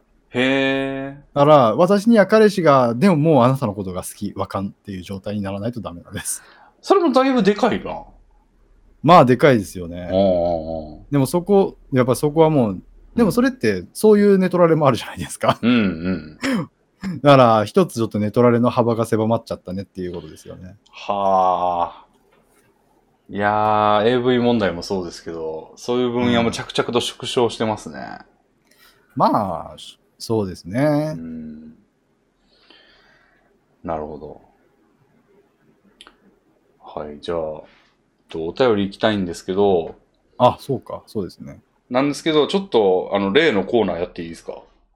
あ、はい。あの、楽しいニュースを鑑賞しようのコーナ イエーイ。ー。今回も2つご用意しております。おー、いいですね。はい。じゃあちょっとライトな方から。はい。えっ、とね、あの、サウナ140度事件ってご存知です？え、知らないです。まあこれね、確かにそんなに話題になったわけでもないんですけど、ちょっとだけ話題になって、はい。あの、サウナ、とある銭湯なのか、銭湯ですね。銭湯のサウナが、あの、いたずらというか、で、うん140度にされるという事件が 怖えな。ありまして、それはなんか、あの、まあ、犯人とかよくわかんないんですけど、あの、はでん、なんていうの、操作盤みたいなのがそのサウナ室の天井近くのところにあって、それを多分いじくって勝手に140度にしたという事件があったんですね。うん。はい。で、その140度に設定されたっていう事件があったところが、こう、事件があった銭湯が対策をしたと。はい。で、140度事件を逆手にグッズ販売を行うっていう流れになったみたいで、はまあ、ちょっとあのニュース内容を、あの、あらすじを言うんですけど、えっと、140度、えー今年10月、まあ結構先月の話ですね、に、あ。うんうん何者かにサウナの室温を超高温で設定されるという前代未聞の事件に見舞われた。で大津市らしいんですけど、はい。で、その子が結構まあ、その銭湯が叩かれるっていう流れでもそんなになかったんですけど、別に。管理が甘いとか。なんか、そんなことして、ええー、みたいなぐらいだったと思うんですけど、世間の温度、あの感じは。はい。でその140度にちなんだオリジナルグッズの販売を始めた。えー作成したのはサウナの常連である2人のデザイナー。はで対策工事費、まあさすがに戦闘側は対策をしたんですね、その、あの勝手にいじられないようにという。あ。はいはいはい。で、なんかその、コノスケさんのあのインテリアじゃないですけど、そのサウナにそぐうような、こう、霧の箱みたいなのに、あの、で、その操作盤をこう、囲うと。うんうんっ。ていうので結構な、まあ、結構って言っても10万円以上費用がかかったと。なるほど。国産木材の奈良で作成されることになったと。はい。で、あとまあ、更衣室の巡回とかをするようにしたとか。はい。で、えっ、と、それでちょっと余計な出費があって、まあ結構痛いですよね、その、はい。まあ、あの、客単価を考えれば。うん。なんで心が折れそうになると周囲に漏らしていた、えー、番頭さん。はい。それを聞いた都内常連の、あ、じゃあ、えっ、と、お銭湯常連の二人のデザイナーが、グッズが少しでも助けになればと立ち上がって、おあのーえーっとね、ブレスレット兼アンクレット、オリジナルのブレスレット兼アンクレットで、そのプレートはサウナを表現する赤色の半透明のブレスレットみたいな。ほうほうほう。で、あのープレートに140度と書かれてるみたいな。やつを1800円で作成。で、140個売れればカバーの費用が回収できるみたいな。なるほど。ことをおっしゃってるのと、もう一個、えっ、と、T シャツを作成、もう一人の方が。はあ、はあはあ、で、えっ、と、これはサウナシティと表面に書いてあって、裏面には140度の温度計が書かれている。あで、古い銭湯ではどこでも同じような事件が起こる可能性があるが、まあ、設備見直しができる資金がある銭湯は少ないかもしれないと。ん。なん、で、まあ、こういう、あの、えっ、と、まあ、のがあるんで、皆さん買ってね、みたいな感じの、まあ、ちょっとほんわか話になったということで、なるほど。あまり炎上せずに済んで、まあ、起死回生みたいなこともちょっとしてるという。なるほど。なんかその、うん、そのグッズ自体は炎上しそうですけどね。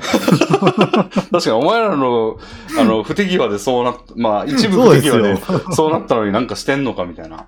なんかうん人が死んでたかもしれないのにそれをネタにするなんてみたいな感情が湧き起こってもおかしくはないと思いますけど。これは、だいぶその炎上抽選めちゃくちゃ良かった例かもしれないですね。うんだいぶ炎上抽選をくぐり抜けた例な気がしないでもないですけど。そうですね。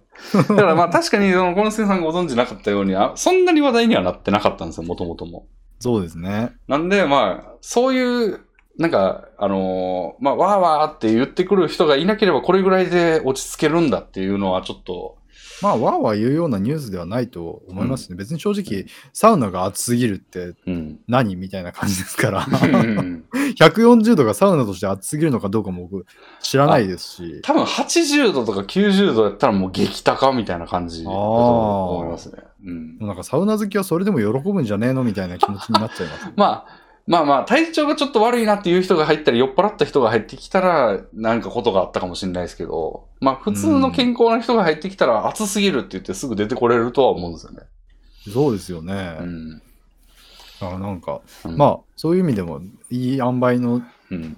事件だったっていうのもあって、ええこの、なんていうのかな、平平和に、平和に住んだというか、うんうんうん。ところがこう、現代と違って、なんか、よかよかったな、みたいな そうですね。ことを感じて、ちょっと、あの、いいニュースの方に分類させていただきました、これ。もう炎上関連で言うと、最近、ツイッターのイーロン・マスク CEO のくだりがあって、はいはいはあのー炎上が起きづらくなったっていう話が出てきてますね。い。へえ。起きづらくなった説うんうん。、があって、うん。というのも、ツイッタージャパンの、はいあの恣意的なうん。トレンド操作うん。がうんあったことが、うんまあ、どうやらっていうレベルですけど、うん。明らかになって、そうですね。で、まあ、じゃあ、今まで起こっていたそういうフェミニスト関連の炎上事件とか、うん。そういったものって、うん全部ツイッター JP がうん。いたずらに煽っていたのではみたいな感じがそうらしいですね言。われてますね。うん。そういう意味でも、本来、うん人々はそんなにうん。140度まで熱くならないのではと。うんうん大体もうちょっと暖かな。環境だったのを、うんなんか一部のうん。TwitterJP みたいなところがうん。煽っていたに過ぎなかったせのかもしれないみたいな。うんまあなんかそういうことがだんだん明らかになってきて、で、そのアンチとしてだいぶ前にマストドンって出てたと思うんですよ。はいはいはい。あの、中央集権的じゃないツイッターみたいなソーシャルメディアっていうことで、はいなんか自由なところが立てれて、まあそれも絶対的な権力を、誰でも立てれるんですよね、サーバーを。はい。でもそこいつらが好き勝手できるわけじゃなくて、周りの同じようにサーバーで出る人たちのところに自由に移れるみたいな。うん。だからここのやり方やべえなと思ったらすぐ移れるみたいなうん。ことができるっていうモデルのサービスだったんですけど、まあ、ちょっと話題になって、もう全然聞かなくなり、みたいなはい。ことになったけど、こういうなんか、まさにその中央集権のリスクが浮上してきたときになんか、マストドン的なものがまた再燃してくるんかと思いきや、一回も再燃しないなっていうのはちょっと不思議ですけどね。まあ、これについては本当に憶測というか感覚でしかないですけど、うん。やっぱりなんか、ツイッターのそういう恣意的なトレンド操作も、うん。まあ今になっていろいろ言われてますけど、うん。そのいい側面もあったのかなとは思うんですよ。ほというのも、うんやっぱり人々は自分たちの汚さって見たくないわけじゃないですかう。。うん。なんか、あ自分たちが所属しているコミュニティが、うん。その綺麗なものであると認識したいはい。感覚があるはずで、そうですね。なんかそうだった時に、うん本当の汚い部分をうんトレンドとかで正確に抽出して映し出していると、うん。人が離れていくみたいな側面がもしかしたら本当はあるのかもしれないなと思っていて、まあね。あある程度の操作は必要だっうんたから、うんだだって TwitterJP の連中も別にバカではないと思うんですよ。うん。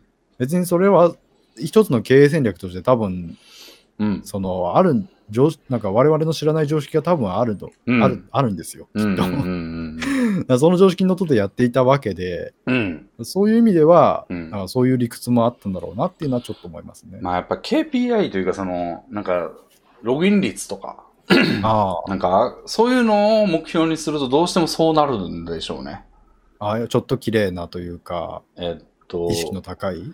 むしろ、なんかバチバチにやってるのが全体的に不幸を生み出してるという認識あるじゃないですか、俺らその、ああパッと見てても、どん、なんかどんよりしたことに文句言ってる人たちばっかりみたいなはいはいはい。イメージの方が見に来やすいは見に来やすいんでしょうね。その感情はともかく。ね。ううんん。で、KPI というか、その、ログイン率とかなんか再、再アクセス率とかはい。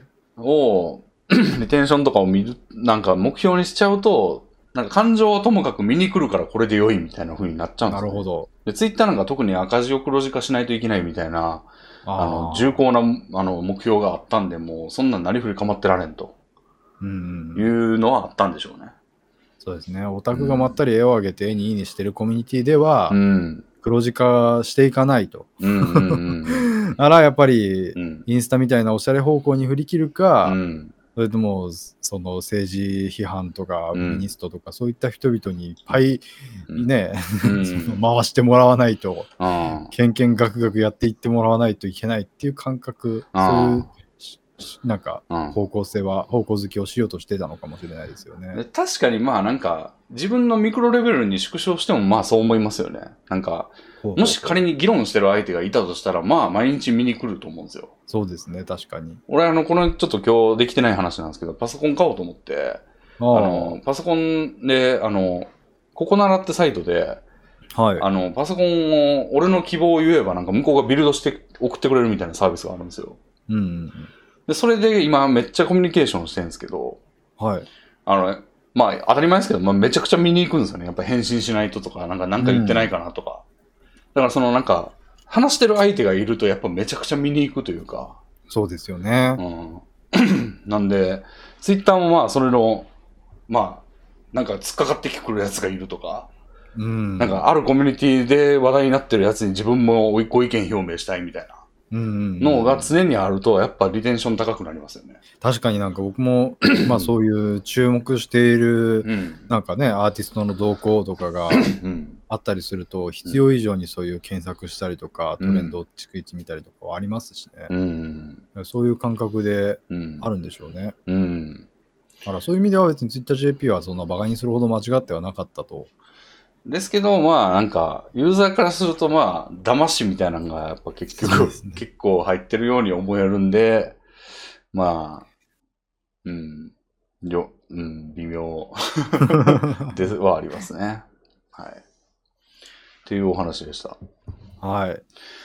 で、もう一個の方ちょっといきますね。はいはいはい。えーっと、これ NHK のニュースにもあったんですけど、はい。あの、バス停を施設に寄贈。えー認知症の人に優しい嘘で活用、愛知県。えー、えーっとね、愛知県の豊橋市のバス会社が地元の、えっと、グループホームって、えっと、老人ホームですね。うん、に使われなくなったバス停を寄贈した。ほでこれは何かというと、えっと、認あの施設に入所している認知症の、まあ、方う。はい。が行方がわからなくなる事件が結構多いと。はいはいはい。どっか行っちゃって、ふらーっと。うんうんでそれを、えっ、と、防ぐために、なんか、一旦バス停で待ってみましょうと。その、実家帰りたいとか言うんですって。その、ご老人が。じゃあ、帰りに歩いていくんじゃなくて、ここにバス停があるんで、ここで、ま、待ちましょう、みたいな。っほう。ていう、その、偽物のバス停、絶対バス停、はいはいはい来ないんですけど、はい。んあの、そういうバス停として活用していると。ああ、それでまあ待ってる間にうん。症状が一旦落ち着くみたいなことなんですかね。うん。あで、中では、えっと、バスの来ないバス停と名付けられ、入所している、えー日常の方人が、自宅に帰りたいと外に出て行方がわからなくなるのを防ぐ。うーん。えー傷を受けた施設では、一旦このバス停で待ってみましょうと促すのに役立てたいとしていて、気持ちを落ち着かせる効果も期待できると。なるほど。で寄贈されたバス停は停留所の名称が消されているが、えー今後施設の名前を書き入れて利用するということらしいです。なるほど。うん。で、えっと、まあ、その施設の長の人が、はいえっと、コロナ禍で、まあ、家族との面会が制限されているので、えっと、自宅のことが気になって帰りたいという気持ちが強まっていると。うん。で、嘘は良くないですけども、本人がその時に納得する方が大事なので、優しい嘘という形で活用できればと思いますと話している。うーん。で、バスの、えっと、会社の方も、まあ、使われなくなったバス停が福祉で役立つなら協力していきたいと話していると。いやー、すごいですね。うん。まあ、ちょっとなんか、若干ダーティーなものも感じるんですけど、いやー、感じますね。あの、騙しているっていう点がね。うんうんうん。まあこれなんか先行例がなんかドイツであったらしくて。あの、ドイツに、の、そのことについて書いてる記事もちらっと見たんですけど、なんかドイツ語にはその優しい嘘みたいな単語があるんですよね。へえ。なんかそれを、あの、その関係者が言ってるみたいな感じで、うんうんまあ同じことやってるんですよね、ほぼ。うん。それでまあなんか効果があるのかないのかはちょっとわかんないですけど、まあやってみたっていう例があったんで、ちょっと習ってみたっていうことで、ですね。うん。まあでも認知症はうん。結構、うん。本当に取り扱いが難しいですからね。うんうんうん。結構、あの、なんか行方不明になって、なんか割とその間、なんかご飯も食べれずに、うん、あの、倒れている状態で発見とか、なんか、し憔悴しきった状態で発見とかいうのも聞きますからね。いやー、そうですよね。うん。そうなるぐらいなら。閉じ込めておくわけにもいかないし、うん。僕のおばあちゃんが入っていた老人ホームでは、はあの出入り口が自動ドアなんですけい。ど、はい。すごくた下駄箱の上にスイッチが置いてあって。そこのスイッチを押さないと自動ドアが開かない玄関が だからご老人は自動ドアの前に立ってうん。自動ドア開けれないんですよああ。だから半軟禁状態みたいなのになっているんですけどやっぱどうしてもちょっとダーティーになりますよね。仕方ないんですけどやっぱそういうふうにしないとうん。ね、難しいんでしょうね、うん。でもなんかこう、あんまり、まあ言う、こういうのもあれですけど、コストそんなにかからずに、まあ解決できそうな方法としては、うんいいのではないかという。いやーそうですよね、うんうん。ことで。まあ割といいニュースなのかなっていう、その、まあ、その、行方不明になるような人が現れず、まあ、捨てるはずのものが役立つみたいな。そうですねうん。なるほどうんうん。っていうやつがあったんですけど、いかがでしょうか？やっぱりこれははい。定期的に、はい。その見つけてくるものではないんじゃないでしょうか。たま、優しいニュースなんてそんなにないんですよ。いや、これね、ほんまね、さっき、これ、発見があるんですよ。やっぱこの、あのほ、この活動をしてると、その活動っていうのは、優しいニュースを探そうとしてると、マジでない。だから、さっきも言いましたけど、その、人々はやっぱその、争いみたいなやつの方が、好きやし、関心があるし、数字も伸びるから、もうそればっかなんですよね、ほんまに。いや、それはもうアンテナの張り方の問題ですよ。いや、そうかな。いや、僕は一つ優しいニュースを見つけたんですけど、はまあニュースじゃないんですよ。だからニュースじゃなくて、普通になんか、その海外のツイッターみたいなところでい。うん。投稿されたのが話題にみたいな感じなんですけど、うん。あの動画なんですけど、ワンちゃんが、うん。あのルンバにうん。ついていく映像なんですが、うん。ルンバが掃除を終えて、うん。あの、基地に戻って、うん。ドゥーンって動かなくなるじゃないですか。はそれをもうすっごい心配するんですよ。い。お友達が動かなくなっちゃったみたいなテンションで。なるほどで、近くでなんか、なんかその、ずっと心配そうにしてうん。いる映像なんですけど、うん。もうそれの優しさに僕はうん打ちのめされましたね。これ、こういうニュースを見たいってずっと思いましたね。そうですね。まあ、俺が本当に目指してる優しいニュースは、はい。その個別事例じゃなくて、もっとなんか広域に影響のあるいいニュースを探したいんですけど、そうですよね。マジでないんだよな。僕が前、うんあの、このラジオでも話題に挙げた、うん。あの、ぬいぐるみお泊まり会は僕非常にまだ気にな気に入っていて、どういうやつでしたっけ？あの、ある市の図書館の取り組みで、うん。あの、その地域の子供、小さい子供たちのうん。ぬいぐるみを、うん。その一晩お預かりして、うん。そのお預かりしたぬいぐるみが、うん。その夜の図書館で、うん。その本の読み聞かせとかをしているような感じうん。の写真とかをうん。撮って、うん。で、ぬいぐるみと一緒にその写真を返すっていう。で、。図書館で、うんその、あなたのお友達のぬいぐるみくんはうん一晩楽しんだよっていううんストーリーをうん。子供たちにお返しするっていう取り組み。めちゃくちゃいいな。そう、図書館の広報としてやってるんですけど、本当にいい取り組みだなって思って。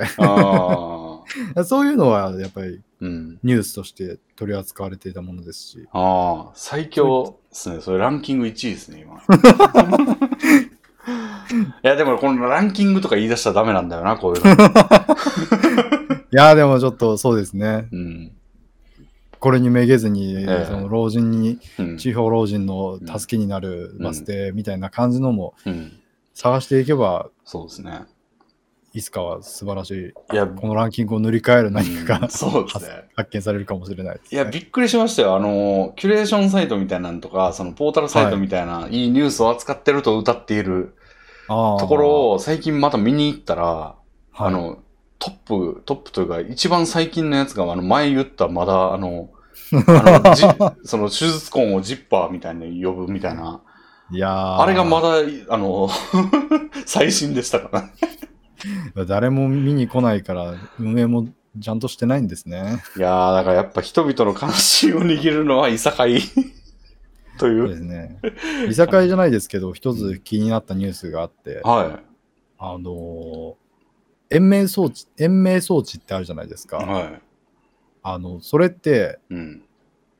例えば、あなたの家のおばあちゃん入院中ですけど、うんでお医者さんが、あなたの家のおばあちゃん入院中に、うん。もう、今ここでうん。延命措置を取るか、うん。それともこのまま亡くなっていただくかうん選んでくださいっていうタイミングが来ると。うん。その時に大体そのご家族の方はうん何とかしてくださいって言ってうん。延命装置を取り付ける判断を下すと。うん。で、ちょっと落ち着いた後になって、うん。いやもう心の準備ができたので、じゃあうん延命装置もう大丈夫ですみたいな感じになるんですけど、へえ。あのそうなったらもう外せないんですよね。延命装置を外すのは、うんあの法律的にできないので。一度取り付けてしまったら、その、うんえその延命装置とともに命がある限り、うん。ずっと延命装置とともに生きることになると。いうことが確定してしまうというのをうん。人々が知らなすぎるということが問題になってました。はあ。ほのぼのニュースです。どこがこのものやねんおかしいだろ、分類が。でもこういうニュースも好きです。え、そういうのでもいいんですか？その、どういう分類なんだ？これはなんか星新一っぽくていいじゃないですか。あ、そういうこと？なるほど。ちょっとなんかやっぱり、うんまあシニカルな。うーん、シニカルでもいいんですね。シニカルいいじゃないですか、これは。シニカルも探します、じゃあ今度。シニカルも含めます。うん。いや、ほんま自然に生きてるとなかなか見つかんないんですよね。いやーそうですよね。たまに見つかると、おーってなるんですけどね。うん。俺、まあ言うてソースがもう、てか俺もニュースを能動的にほぼ見てないですね。まあ、そうですよね。僕もトゥギャッターとかを見てますね。トゥギャッターはいいんですか？トゥギャッターも、いや、僕、トゥギャッターをまとめサイトを見るんですよ。うん。見た上で、うん。あっと思った瞬間に、うん。もういいかと思って見るのをやめる記事が多いっていうだけで そうですよね。うん。そういう、だからそのところにたまにあるんですよ、ちゃんと。ほっこりニュースも。そのほっこりニュースはちゃんと摂取してるっていううことですね。ほっこりニュースのみを扱ったキュレーションサイトとか僕も知らないし、ないと思いますね、だから。いや、俺も結構見ますけどね、そういうのね。あの、佐々あ木、佐々木希さんに第2子が誕生みたいな。ああ、いいじゃないですか。うん、めちゃくちゃ渡部のこと好きなんだな、みたいな。ああ。シニカルですね。これシニカルなんや。第2子誕生やのに。うん。まあそういう感じでした。はい。じゃあなんかお便りがあれば。お便り行きましょう。はい。えー、っと。えー、はいはい。じゃあ最新のやつ行ってみます。えー、巣ごもり創作作家さんからいただきました。はい。レミンさん、コ之助さん、こんにちは。私は聞かれて困る質問の一つに、尊敬している歴史上の偉人はというものがあります。歴史上の偉人ですごいなぁと思う人はたくさんいますが、ほとんどの偉人はふわっとしたことしか知らないですし、尊敬しているかと言われると微妙です。聞かれるときはそれらしい人物を答えていますが、嘘をついているようでいつもモヤモヤします。またひねくれ者なので、人のプロフィールなどを見たときに、尊敬している人物に少しマイナーな歴史上の偉人が書かれていたりすると、本当かなと思ってしまいます。お二人はこの質問をどう思いますか？また聞かれて困る質問はありますか？うーん。なるほど。僕はもう全く同じ気持ちですね。尊敬している歴史歴史上の偉人は？って聞かれたらいないです。いないんだ。うん、いないですね、マジで。うーん。なるほど。俺一応、これにしてるっていうのはありますね。おお。俺あの、ジョン・フォン・ノイマンですね。ああ、なるほど、なるほど。まあ、コンピューターの父と言われてる。まあ、父いっぱいいるんですけど、コンピューターは。はいはいはその中の一人って感じでい。。どういうところが？やっぱね、原まあ、あの、悪い面というか、あんま良くない面だと、原爆作っ、な開開発した人でもあるんですけど、おお。やけど、やっぱあのー今のコンピューターのアーキテクチャの基礎を作ったってとこで、はあ、はその01、あ、てかああの、オートマトンっていう、なんかその。事故を複製する装置というか、その単純な操作っていうか、をする、していくと、じ事故、あの、用意した設計図が丸ごとコピーされるみたいな、うんうんそのプログラムみたいなものを作ったっていう人でもあって、うん。うん。とか、まあでもコンピューターの基礎を作ったってとこですね。なるほど。うん。いや、すげえ天才だな、みたいな。ああ、うんなんかそういう天才ってめちゃくちゃいません？まあ、いますよ。なんかだからそういう、だから僕偉人の尊敬具合について思うのは、うん。なんか偉人って幅が広すぎるじゃないですか。うん。だからなんか特定の人を尊敬しようと思うと、うん。なんか同列の人がうんもっと別にいっぱいいるはずなのに、なんかその人だけをフューチャーするのが、うん。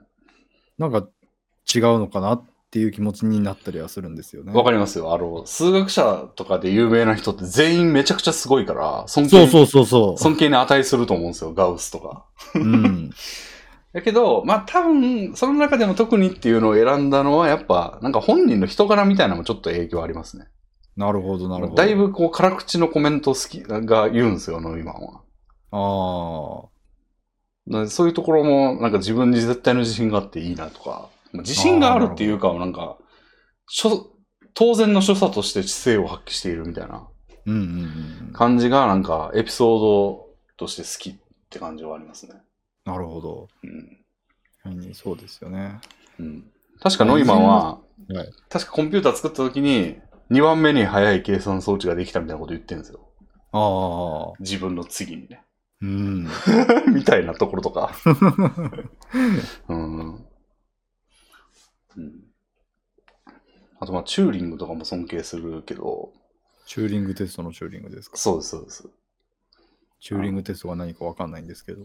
なんかあの、計算可能な問題かどうかを判別できるはい、すごい。すごそ みたいな判別というか、それが止まるか停止問題みたいなのがあって、それが止まることが、止まる、最終的に止まるってことは計算可能みたいな。なるほど。うん。やつとかもすごいですね。あ、でも僕、マザー・テレサとかですかね。あー。なんか、うん僕、数学的なとか、そういうのは全然わからないので、なんか例えば、社会の仕組みを作ったとか、だからなんか、単純にその道徳的な信念みたいなものについて。言うなら、マザー・テレサが一番わかりやすいかなっていう、うーん。一番なんか、理解可能な範囲内にいるすごい人っていう感じですね。ああ、なるほど、なるほど。確かに。あれも結構すごい、あの、キューバ危機ってあったと思うんですけど、はいはいはい。あれを回避したの確かケネディなんですけど、はあ、はあはあはあ、あの辺のやりとりとかもすごい緻密なというか繊細なことをやってのけたなみたいな感じがして、あれ普通に核戦争になってた可能性とか全然ありましたからね。うん。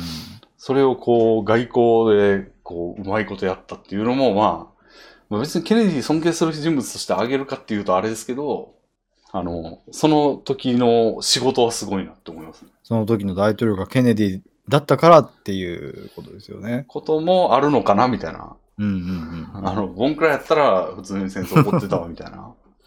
でもこの歴史上の偉人っていつからが歴史上の偉人にしていいんですかね？トランプがとかはダメなんですかね？まあ、やっぱ存命じゃないっていう ところになるんですかね、歴史上。じゃあ安倍晋三はありなんですかね？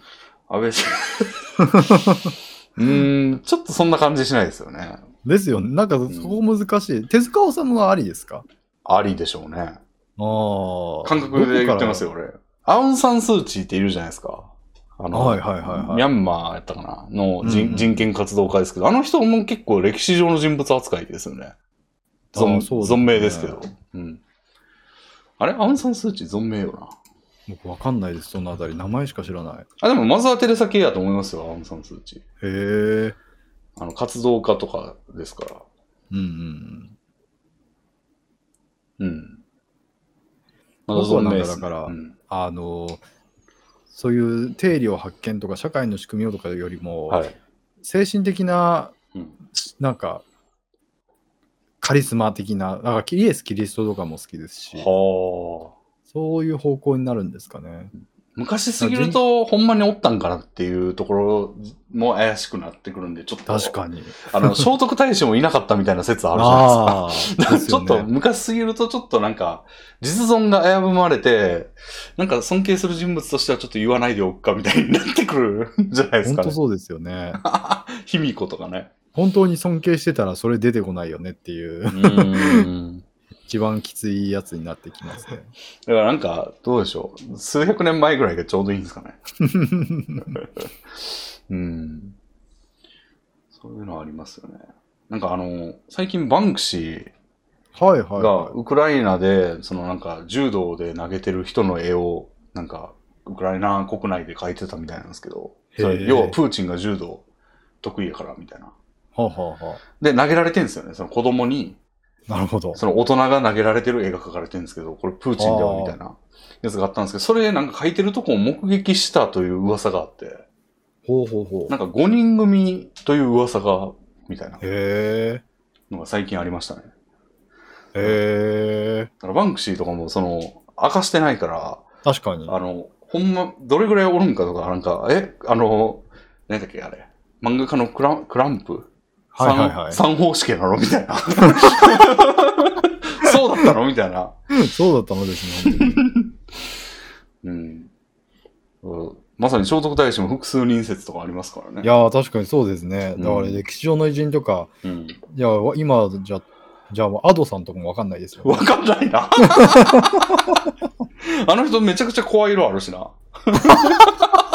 アドさん、実は3人ぐらいいる説ありますね。うん。そういう、今はよより一層は存在がわからなくなりつつありますね。うん。キズナ愛とかもいっぱいいますからね。中の人がね。そう。うんそうですね。で、なんか、聞かれて困る質問とか、この歴史上の人物はって聞く聞くこと自体、まあ、それはちょっと今の話で、あの、したと思うんですけど、困る質問、趣味とか。いやー、なんか一番好きな漫画はとか作品は系あは、やっぱり結局、あ。うん。その相手を見て答えるうん。ことにもなるじゃないですか。うんうんうん。それにその時々によっても違ったりするし、うんうんうん。結構難しいですよね。まさに俺一番好きな漫画が今結構困るかもしれないわ。ああ。俺なんか言いそうなのはハンターハンターでしょ。ですよね。俺でも、ハンターハンターのまだ単語も買ってないですもん。確かに。それで一番好きとは笑わせてくれます、笑わせてくれるでしょ？だからなんかこう聞かれたら、ん？うーん、みたいな。これになんか、これも完結してない作品をあげたくないっていう気持ちも出出てこないですか？ああ。なんかもう終盤めちゃくちゃになってもお前は一番好きって言えるんかみたいな。そうそうそうそう。これ、これからひどくなっていった時に取り返しつかんやんけみたいな。まあ、あーいや、もっとそれよりも、だからうん完結しない限り、うん。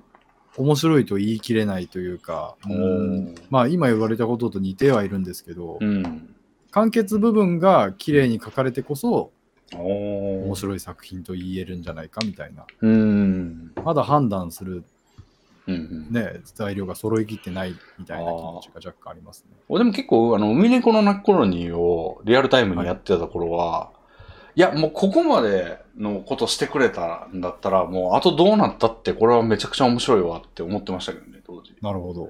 で、まあ、まさにその、そのロジックを使わないといけない時代になったんですけど。やっぱりスルバンは良くなかったんですね、レビンさん的にも。まあ、終盤は良くなかったですけど、でも、ほんまに、海猫は好きな作品として堂々と言えますし、うん。それにもかかわらず。やし、あの、さやの歌やってた時も、もう冒頭でこんな状況を持ってこられたら、もう、これは、この時点でいい作品だわ、みたいな。なるほど、なるほど。まあ、後が桃太郎になってようと、仮に。もう冒頭見せられただけでもう、すごい体験をさせてもらったわっていうことで、全然好きって言えますしね。まあそうですねう。ん。そういう意味では俺は割と言いやすいかも。その、ま完結あ、してないやつも好きレベルだったら別に全然言っていいと思いますけど、一番、自分の中で一番確かに。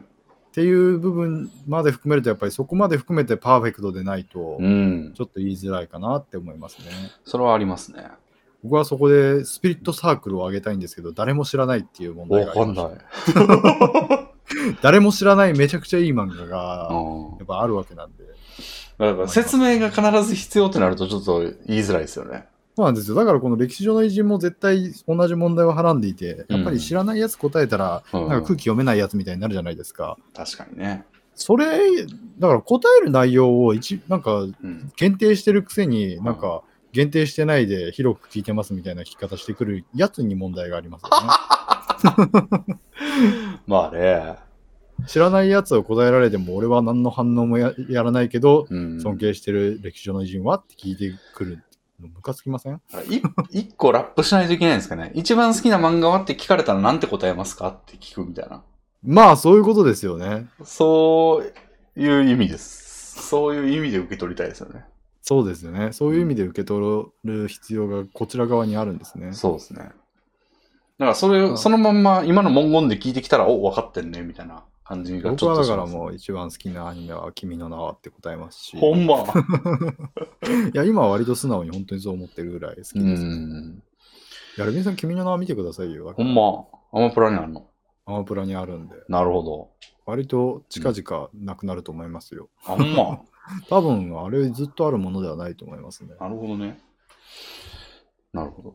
あとこれ、聞かれて困る質問、趣味はとかも困りません？まあ、うん。まあでも困るほどでは、なんて答えます、はい趣味はって。絵とか漫画を描くことですかね。ほう。え、でも仕事ではみたいなこと言われた？ら。仕事の合間に趣味で描いてるんですよ。なるほど。仕事でも描き、趣味としても描いているんです。まあ、この仕事ではっていう追追撃をしてきたやつ、だいぶ嫌なやつですけど。いや僕は仕事ではって聞かれた時に、うん仕事でも書いているし、趣味でも書いてるんですって答えるのが好きなんです。皆さん、ぜひ、コンスケさんにはそういう質問をしてくださ すごいかっこいいじゃないですか。い。なるほどね。なんか、悪なき天才みたいでかっこいいじゃないですか。なるほど、なるほど。まあ、俺の場合はなんか、うん。プログラミングって同じように答えたいけど、まあ、そうでもないんで、最近。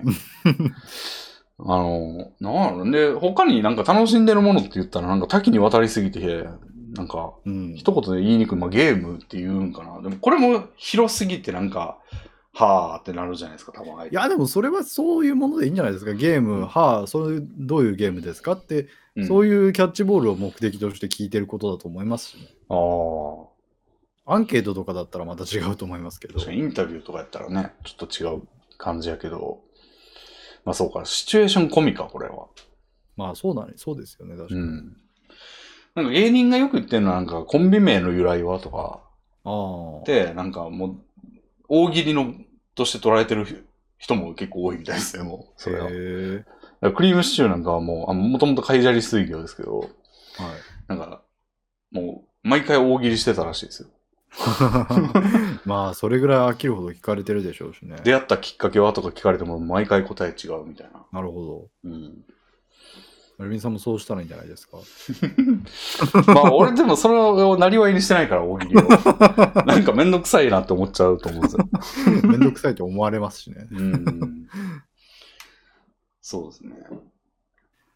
うん。でもやっぱりだから答えの内容を、なんかうん。ね、うん向こうが想定している答えにこっちから合わせにいかないといけないような質問は困りますよね。あれ、あれどうですか？座右の銘は？うわい嫌な質問ですよね、これ。ーですね。なんか座右の銘とか持ってる人間って浅いじゃないですか。まあね。だから僕、座右の銘とか、あじゃあ座右の銘とか持ってる人間は浅いが座右の銘です。でもあなたも浅いですよ、じゃあ、それ。そうですね。俺ね、あるんですよ、これも用意してるのが。うわ浅い。俺ね、これちょっとダサいんですけどお、あの、できればやるですね。あでもそれぐらいの方がいい気がする。で、これは、ダサい理由、もっと奥、あの、もっとダサい理由は、はい。あの、やればできるの文字りなんですよ。ああ、なるほど。できればやるってしてるんですけど、ちょっとこの構成ダサくないですか？うーん。あの、だいぶ前に考えたんですよ、これ。考えてきてるんだ。なんか、座右の銘とかってなんか持っとこうかな、みたいな、うん、思った時に、まあ、あの、俺ぐらいだら、だらだらしたやつだと、これぐらいがいいかなっていうのをちょうど表せるし、いいんじゃない？みたいな。いや、普通にできればやればいいと思いましたね。うん。やればできるの文字りだっていう部分はちょっと余計に感じましたね。だから言わないですよ、それは。だからできればやる。でこれたまに間違えてやればできるっていうことあるんですけど、あ 元の方を言っちゃうみたいな。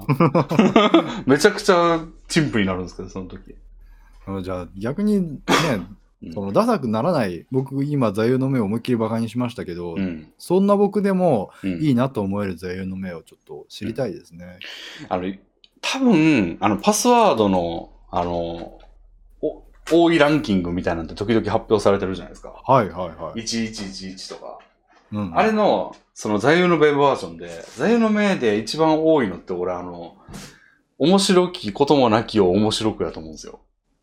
いや、僕もそれ思ってました。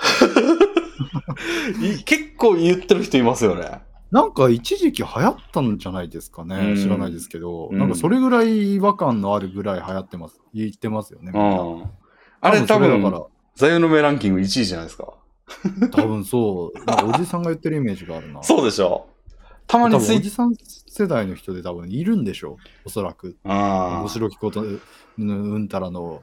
発祥者が、カリスマが。そうですね。まああれもともと誰かの時世の句ですよね。あ、そうなんですか？藤原の道長、道長はあれか。この、この世はか。なんか、その辺の日本の人ですよ、確か。へえ、時勢でそんなこと言ったんだ。確か。ちょっとすいません。これ曖昧なんで、間違ってたらすいません。なんですけど、まあ元ネタがあるんですよ。なんかだからそれは、むしろうん。学をひけらかすうんうん場であると捉え直して、うん。うん。一番学識が感じ取れる座右の銘を言うのも一つの手かもしれないですね。ああ。それでちょっとおおってなるものだったら僕も認めましょう。うん認めます、その人を。で2位が多分、あの、健康な精神は健康な肉体に宿るやと思うんですよね。えー、それ座右の銘にしてる人は見たことない気がする。結構言われてません？そう、まあ、その言葉自体は知ってますけど、うん座右の銘としてなんかしっくりこないかなって。2位やと思いますよ、でも俺は。えーまあ それぐらい座うん右の銘自体が結構うん。幅広いのでね、うん。まあ俺の勘ですけどね、僕完全に。はい、 one for all, all for one みたいなのを言ってる人がいいるイメあーージですね。ランクインでしょうね、それも。うん、なんかそんな気がします。うん。中学生とか高校生とかの可愛らしいスポーツマンみたいなところの連中が言ってる気がしますね。そうね、その系で言うと、 no music, no lifeですよね。ああ、ありそう。ありそう。これ結構ベスト10を今、いや音楽やってる大学生ですよね。ビシビシ当ててんじゃないですか、我々今。うん、他なんかやっぱりだから、うんさっきの宗教みたいな話になりますけど、聖書の引用とかしていてほしいですね。ああ。それだったらちょっと素敵に感じますね。うんうんうん。ああ、いいですね、聖書。うん。言いたいですよね。なんか、これはマタイのみたいな。マタイ第何節なんですけど、みたいな。そう。言いたいですよね。いやー、聖書の引用するために聖書を引くかなんか。座右の銘にするために。ああ、なんか、何やったっけな聖書のサービスがなんか最近え？見かけたんですけど、スチームに出したんかな？スチームに聖に、書が出たの？確か、そんなえ感じのアプリが出たって聞いて、へえ、みたいな。ー、すごいですね。頑張ってますね。うん。みたいなのがありましたね。はい、そんなとこですかね、これは。そうですね。じゃあ次行きましょはい。えー、はいはいはいはい。うん。これちょっとなんか軽い、軽く言ってみたいんですけど、う。はい。坊ちゃんさんからいただきました。うんうん、レミンさん、ゴノスケさん、こんにちは。私は女性の陰謀が好きなのですが、近年脱毛が流行っており、陰謀の濃い女性が減っています。この流れを止めるために何か私にできることはないでしょうか？という。そうなん？そう。まあ、脱毛が減ってんのはほんまやと思いますけど、ああ。あの、髭脱毛してる、したわって言ってる人何人か知ってますね。まあ、確かに、実際その電車内の広告とかって脱毛多いじゃないですか。ああ、ちょっと乗んないとわかんないんですけど、そうなんですね。いやーなんか僕、電車に本当に乗る機会多くはないですけど、はい。女性向けの脱毛系の広告を死ぬほど見るので。確かに明確に流行ってるんだろうなというのは思いますね。なるほど。まあ、だって、どっちみち処理してるでしょうから、めんどくささが減るってことですよね。そうですね。うんまあ、見える部分について、うん。その面倒くささのためにやって、結果、多分見えない部分についてもついでにみたいな感じでハードルが下がってるんでしょうかね。うん。まあ、確かに、ヒゲはめんどくさいですからね。うん。もんちゃんは結構剃る方ですか？まあ、剃って整える方ですね。うんほっぺたに生えるので、あ、俺もそうっすわ。その部分についてはちゃんとうん。剃って、うん。で、それ以外の部分は整えてって感じですね。ああ見えへん部分は何もしないですか？ああ、見えない部分も結構借りますよ。あほんま？割り勘で。へえ、はい俺何もしてないんですけど、なんか結構時間かかります？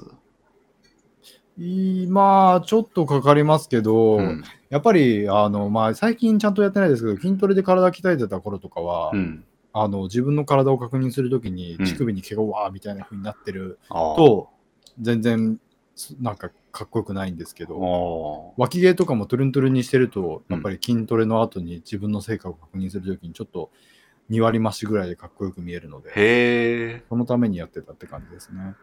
ああ。一ギャランドゥ回、とかも。はい。はいはいはいはい。一回なんか俺中学ぐらいの時にはい。脇毛全剃りしてみたことがあるんですけど、はいはい。なんかちょっと生えてきたらめっちゃチクチクするんですよね。まあ、ありますね。で、まあだからあれって一回やり始めたらもうずっとやっとかないとみたいなことなんでしょうけど、そうでもないんですか？チクチいや、クする。なんか僕、チクチクも慣れましたね。一回剃って、初めて剃った時チクチクして、もう二度と剃るかみたいな気持ちになったけど、はい。それから2回目剃った時は、はいそんなにチクチク気にならなかったんですよね。おその2回目をやってないまま人生を歩んできたんですけど、あそんなんか多分うん。そんなにチクチクが気にならなくなるんじゃないですか。そうなんだ。あとまあ、反るときに、もうその全反りじゃなくて、うん。目立たない程度に残すみたいな。ああ。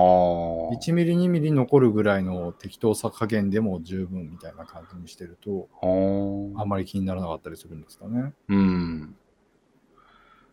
なるほど。もういじんなくなっちゃいましたけど。うん。女性もじゃあ陰謀もやってんすかね。いやー、さっぱりわからないですね。うん。まあ、海外、ない方が素敵だと感じる人の方が多そうだなとは思いますね、日本なら。そう、アジア圏は残す方ですけど、なんか海外は全反りっすよね、基本。あ、なるほど。うん。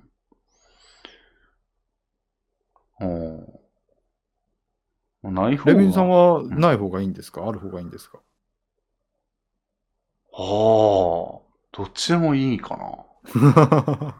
うん。正直僕もそうですね。男性についてになりますけど。うん。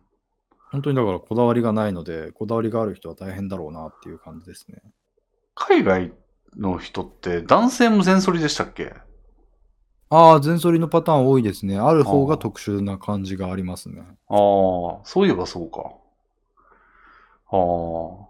でも脱毛しちゃったら、脱毛ってなんか、これ段階というか強度があるんですかね？その、もうずっと脱毛生えてこないのか、しばらく生えてこないだけなのか、みたいな。いやー、知らないです。なんか脱毛って結局元に戻るみたいなことを聞いたことがあるかそんな話も聞きますよね。永久脱毛とは言いつつもみたいなうん。のは聞きますけど、どうなんでしょうね。うん。もう全然わかんないですよね。なんかわかんない同士がわかんない話をしてる状態なんですけど。でも、永久を、陰謀を永久にすんのはちょっとなんか勇気いりません、だいぶ。えー、まあ、こだわりがないならいいんじゃないですか？やっぱ生やしたいってなった時に、生やしたいってなります？うーん。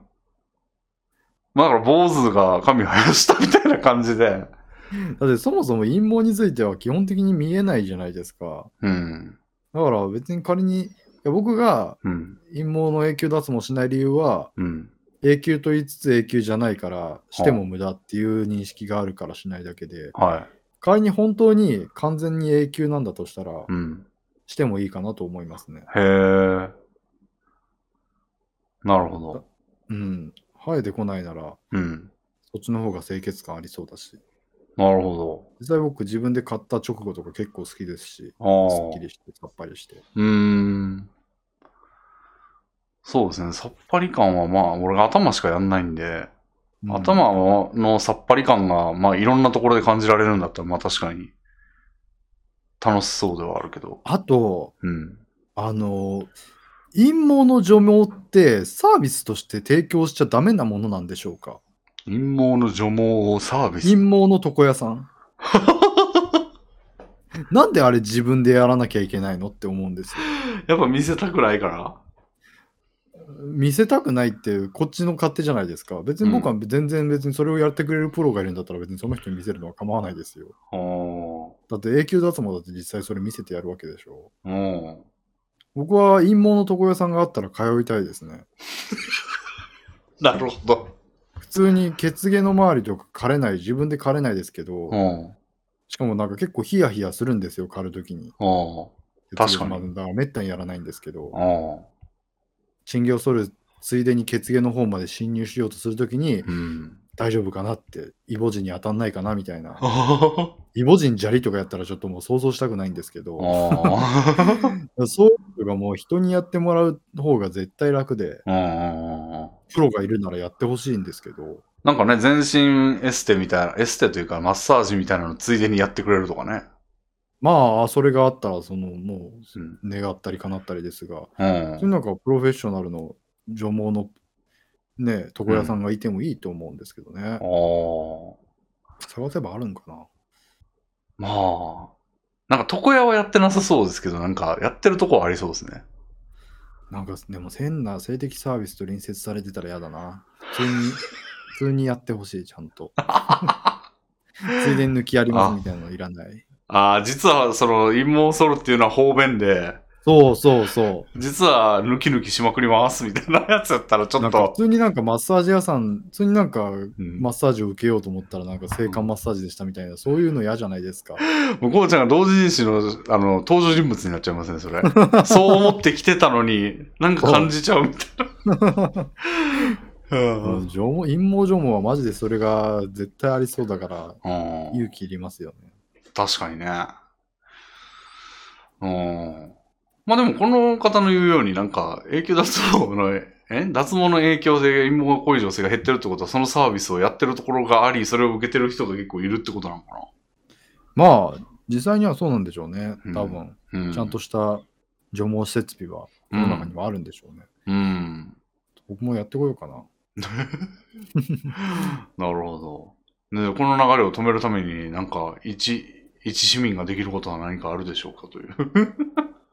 なんか陰毛があることによるはい。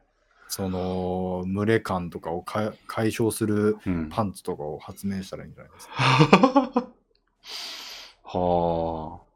逆に陰毛があるからこそうん。そのパンツと相乗効果によって 気持ちよく感じられる。気も、うん。難しいな。難しいね。うん。陰毛をうん。すごい高値で買い取るサービスのして。ああ。やだけどな、ちょっと。何に使ってんだみたいな。うん。なるほど。まあそういう開発にちょっと精を出してもらうということで。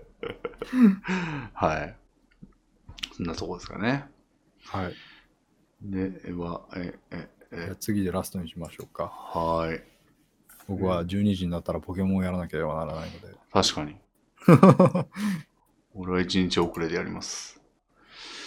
そうですね。じゃあ、良さそうなのは、ははははは。うーん。これいってみるか。えー、シロさんからいただきました。はい。こんにちは。いつもラジオ楽しく拝聴しております。突然ですが、長男長女と次男次女以降の子供の間に親からの対応の格差があると感じたことはありますか？昔は家を継ぐため長男が優遇されていたという話もありますが、それが廃れた現代では長男長女が損をしている場面もあるなと感じます。え長子は、えー親にとっては初めての子供なので、いろいろ厳しく育て育てられがちで、二人目以降は慣れによりだんだん緩くなっていくように感じます。私自身長女ですが、ゲームの時間や門限、恋愛への口の出され方など、妹に比べ明らかに厳しかったです。お二人がこのことについて感じることがあれば伺いたいです。うん。うん。小之助さんはどうでしたっけ？何番目うちは兄、僕、妹、弟なんですけど、うんうん。まあ、明確に違いはありますね。んありましたね。うん。一番下の弟がすげえ下世話な話なんですけど、はい。多分予定外だったんですよ。はだいぶ離れていて、あ。うん。結果、やっぱりすごく寛容に育てられているなっていう感じはありましたね。へえ。うん。下に行くほど緩い傾向は絶対ありますよね。うんうんうん。うん。なるほど。だからなんか僕とかがゲーム禁止とか、ゲーム禁止令を母親に出されたりしたとき、はい。忠実に禁止令を守っていたんですけど、うん。だからこれはもう本当に疑いの範囲を出ないんですが、うん。うちの母親はゲームを禁止にして解除するのを忘れるんですよね。ひどい話だ。そう、禁止にして禁止にしたことを忘れてしまうひ人でおそらく。うん。でも僕は禁止されている状態が継続しているから仕方なくゲーム以外のことで暇を潰してるんですけど、うん。母親からは、あこうちゃんはゲームをしない子なんだって思われてる説が、思われてた説があって、サイコパスみたいな、なんか。はいはそれを弟はちゃんと把握していたのか知らないですけい。ど。ゲーム禁止が解除されているいないにもかかわらず、ゲームを再開していたりしたんですよ。はあ。それを僕は非常に腹立たしく思ってうん。いたんですけど、うん母親はそれに対して何にも言わなかったので、なるほど。ね、上記のようなその疑いが生じてたんですけど、ああ、そのことからもう忘れてるんじゃねっていう疑いにつながったと。うちのお母さんはゲームを禁止したことを忘れる人だったのか、僕の頃は知らなかった、気づかなかったな、みたいな、悲しいな。はいはい。みたいなことはありましたうね。ーん。そこでやっぱり弟をゲームを再開するという判断に至れる程度に弟は、うん。まあ、賢かったというのもありうん、多分甘やかされていたという結果なのかなと思いますね。うん。やっぱ、兄弟の位置によって情報量というか、その、うん、洗礼みたいなの量も圧倒的に違いますから、そうですね。やっぱ学びも多いんでしょうね。末定の方が。うんうんうん。だから、あ、なんか禁止されとるわ、みたいなよく見てるけど、でもよく見たらなんかあんま気にしてなくねみたいな情報が結構 あるんでしょうね。かもしれないですね。確かに僕も実際に兄を見て、うん。なんか兄の母親との接触の仕方とかで、うん、あこういうのは良くないんだなっていうのは学んだりはしましたし。うーん。そうだね。うちの場合はね、弟と俺だけの二人なんですけど、はいはいはい。まあ、うちはちょっと特殊というか、まあ、もう俺がバチバチに上からの、あの、まあ、ひどいことをいっぱい受けてきたんで、うん。まあ、親父がちょっとあれだったんで、うん。だから弟も、だから俺、普通の家庭に育ってたら、まあちょっと兄としての、あれを、いろんなことを放棄しすぎじゃないみたいな感じの関係性を、だったんですよ、ずっと。なるほど。まあ、遠くに行って何も知らんわ、みたいな。はいはいやけど、まあ弟が全然それに文句言ってこないんですけど、はい。はい。最近よく喋るんですけど、まあ、はい。なんかいろんなその、なんか判断のシーンとかでも全然そういうの、あの、言ってこないんですけど、それは、まあ俺がだいぶ、あの、クッションというか、まあひどい目にあって、で、緩和されてるんですよ、やっぱり弟の方が。なるほど。その、こんなバチバチやっててもしゃあないわ、みたいなおかんの判断があったんか、なんか、だいぶちょっとこう、クッションがある状態で来てるんですよ、弟も。うんうん。なんで、その関係性を知ってるからなのかもしれないっていう。その、なるほど。俺に対して、なんか、全然何もせんやんけみたいなこと言わないのは。ああ、なるほど。今結構弟さんにいい言い方それ甘えることができているはい。のは、うん弟さんがやっぱりその分レビンさんのことを気を使ってるかもしれない。うんうん昔のことで。うん。うん。ああ。いや、僕も兄弟の関係性が今もう分からなくて、自分自身。いほや、レビンさんも同様だと思うんですけど、う。うん。あでもレビンさんはちゃんとやってるのかな。結婚祝いとか出産祝いとか、ああ、ああ。そういうお祝い事、うん。誕生日とかもそうなんですけど、うん。うんもう何もしないんですよ、僕。あだからどうしていいのか分からないんですよあ。ね。うんうん 俺も基本的には何にもその機械的にはやんないつもりなんですけど、その、喋ってる最中にそういう話になったら、なんか、まあ、なんていうの？まあ、ちょっと恩着せがましくできるじゃないですか、その、じゃあなんか、あ、そうやったな、みたいな。なんか、うん。なんかあったんやったな、じゃあ、なんかあげようか、みたいなこと、時が一番、その恩着せがましくしても大丈夫度合いマックスやと思うんですよ。なんで、そのいう機会があったらやりますけど、あの、なんか機械的に報告を受けて、機械的に、あの、自動的にこう、贈り物を送るみたいなことはしないですね、俺も。うーん。うん。なんか報告もないんですよ。あだから報告というか、連絡を取ったりしないんですよね、兄弟間で。あ、なるほど、なるほ僕、なんか、兄が結婚するとかも、ど。うん。あまあ、兄の結婚報告あったかな。うんなんか、そういう系の報告が結構、あまりほとんどなくて、うん。なんかだからタイミングがわからないし、うん。うん。そもそも報告がないことは正常なのかみたいな。俺もなんか、だからこの3年間ぐらいは、毎年のようにその、ちょっと不幸の、あはいはいはいの、イベントがあったんで、その度に話してるから知ったって感じで。ああ。それがなかったらワンチャン言ってないですね、弟も俺に。うん、そういう感じはありますよね。うん。兄弟の関係性って結構正解がわからないので。わかんないですね。激仲いいところもありますしね。うん、激そうですよね。うん。なんかしょっちゅう遊びに行くよとか、うんいや、兄弟で遊びに行くってマジかって思うんですよね。ないな、一回も俺も。うん。うん。でもいや僕、両親ともそうなんですけど、うん買い物行ったわとか、うん。想像できないですね。そう、そうですね。うん。ないいやですね。ー結構だから希薄な、うん僕もレビンさんもその点で同様に希薄なんでしょうね。うん。子供の自分には、あの、なんか格差があるっていうのはすげえ感じてました。親からの扱いが違うとか。まあ、まあいい、当時感じてたかはわかん、感じではなかったですけど、うん。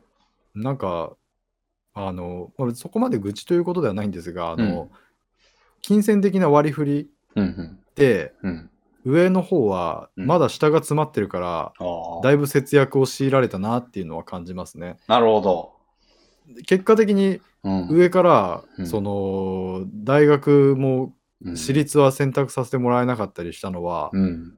もう金銭的な問題だったんだろうなとは思いますし、ああ、でもそれは普通に親の経済状況的にもそうでしょうね。その、そうですよね。昇給していくやろうから、普通、まあまあ、それもあったと思いますね。親って。だから金には、まあ、後になればなるほど、まあ、普通は余裕ができていく。うんうん、そうなんですよ、そうなんですよね。うん。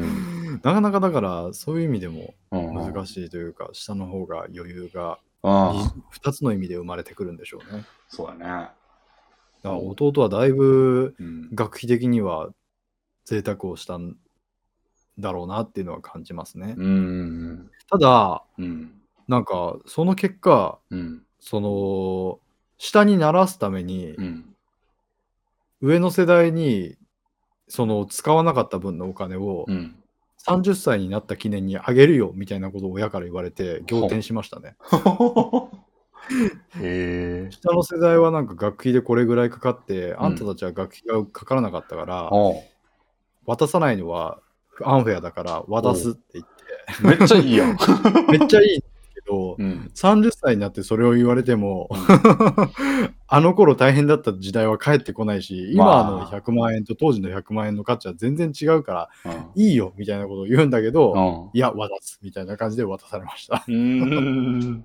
うーんって感じでしたね。なるほどね。うん。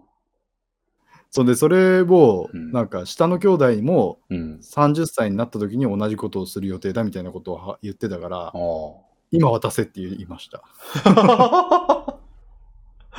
なるほど。30歳になってから渡されてもうーんってなるから、今渡しなさい。お下の兄弟にも今渡した方が絶対いいって強く押しておきました。なるほどね。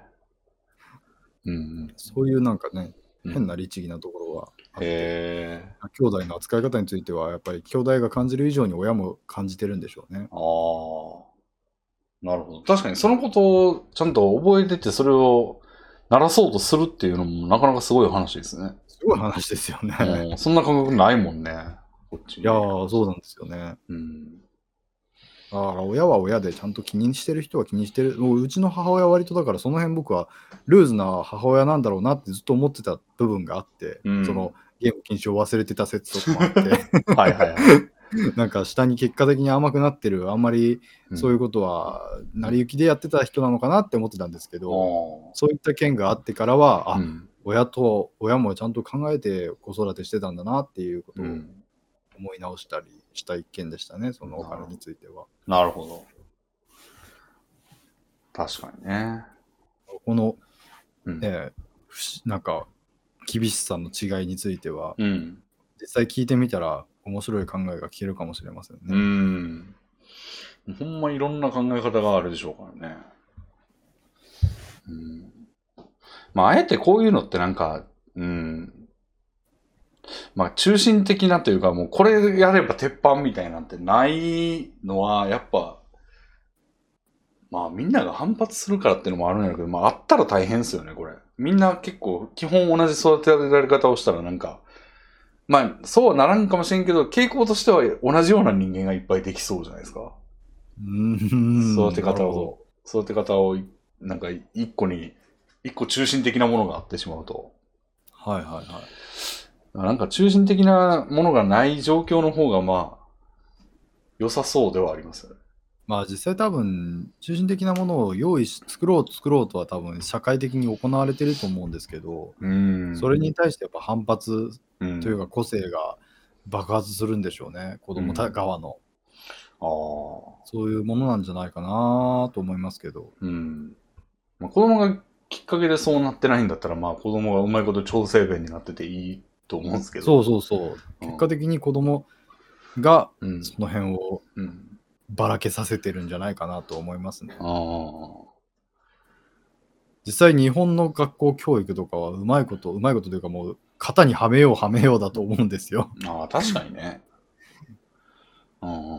うそういう中ででもちゃんと個性が、うん。あのその意味では個性をし殺されている説はありますけどね、日本の学校教育によって。確かにね。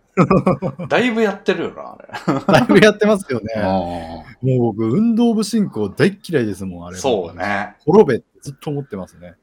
あ俺もその運動部の中にいた頃には運動部進行のそのメリットを享受してましたけど、その。文化部に広がりみたいなこと言ってましたけど、うん。うん僕はストレスで病気になった人間ですからね。どういうことですか？運動部に入って、はい。運動部嫌すぎたんですけど、はい。で、なんか、頭がクラクラするのが数日続いて、病院にかかったら、まあ、それもび嫌な、嫌で嫌で仕方ない運動部が休めるラッキーみたいな気持ちで病院にかかったんですけど、そしたらなんか、その、仕事をしている成人のお父さんとかが、ストレスでかかるタイプの病気にかかってるって言われて、よほどやな。でもその時もう本当に嫌だったんですよ。なんあか、ソフトテニス部だったんですけど、はいはあの球出しっていう、えっ、と、工程があって、練習があって、い。うん。コートの向こう側にうん部員全員並んで、うん。で、球出しをするその日の係の人が、うん。そのコートの向こう側に向けてボールを、うん。あのラケットで打って、うんで、向こう側の人がそれを打ち返してっていうのを順番にやっていく。多分ノックみたいなやつですね、うんうんうん野球でいうところの。うんうんなんですけど、僕、それがめちゃくちゃ下手で。球を打つんですけど、ネットに引っかかったり、あアウトのゾーンに行ってしまったり、あ。はい。実際だから練習にならないわけですよ。なるほど。向こうで部員が全員待ってるんですよ。ああ。僕がうまく投げれるまで、向こうはああみたいな感じになってるわけですよ。うまく出せる。うわで、並んでいて、で、終わったやつは一番後ろについて無限なんですよ。だから時間中ずっとそれを続けるんですよ。ーうわもうそれ、もうなんかもう本当に心で泣いてましたけど、ーうん。それが来る、来る、あ、次、次の木曜僕の番が来るみたいな。それ、思い出すだけで今変な動機してますね。ああ、やだな、それ。そういうのがあったりしたので、運ー動部が死ねって思ってますね。うーん。なるほど。いやー、それはやだな。そういうね、型にはめる教育方針みたいなのは、うん。もうぜひ滅んでいただいて。なるほど。うん。そうですね。はい。じゃあ、こんなとこですかね、今日は。はい。はい。じゃあ、20分後にはね、コンスケさんはポケモンに勤しむということで。そうですね、なんとかちパルデア地方とかなんとかに旅立とうと思います。旅立ちながらもちょっと仕事との兼ね合いも考える悩ましいものかと。まずいですね。本当にそこは気をつけないとや、気をつけながらやっていこうと思ってます。俺の方はちょっとドラクエウォーク、いや、ま、あーあの、マジでちょっと興味出てきたんで、ぜひ、やってみようかなと。運動がてらやってみてください。はい、思います。じゃあ、ありがとうございました。はい。おはい疲れ様でした。また次回よろしくお願いします。はい失礼します。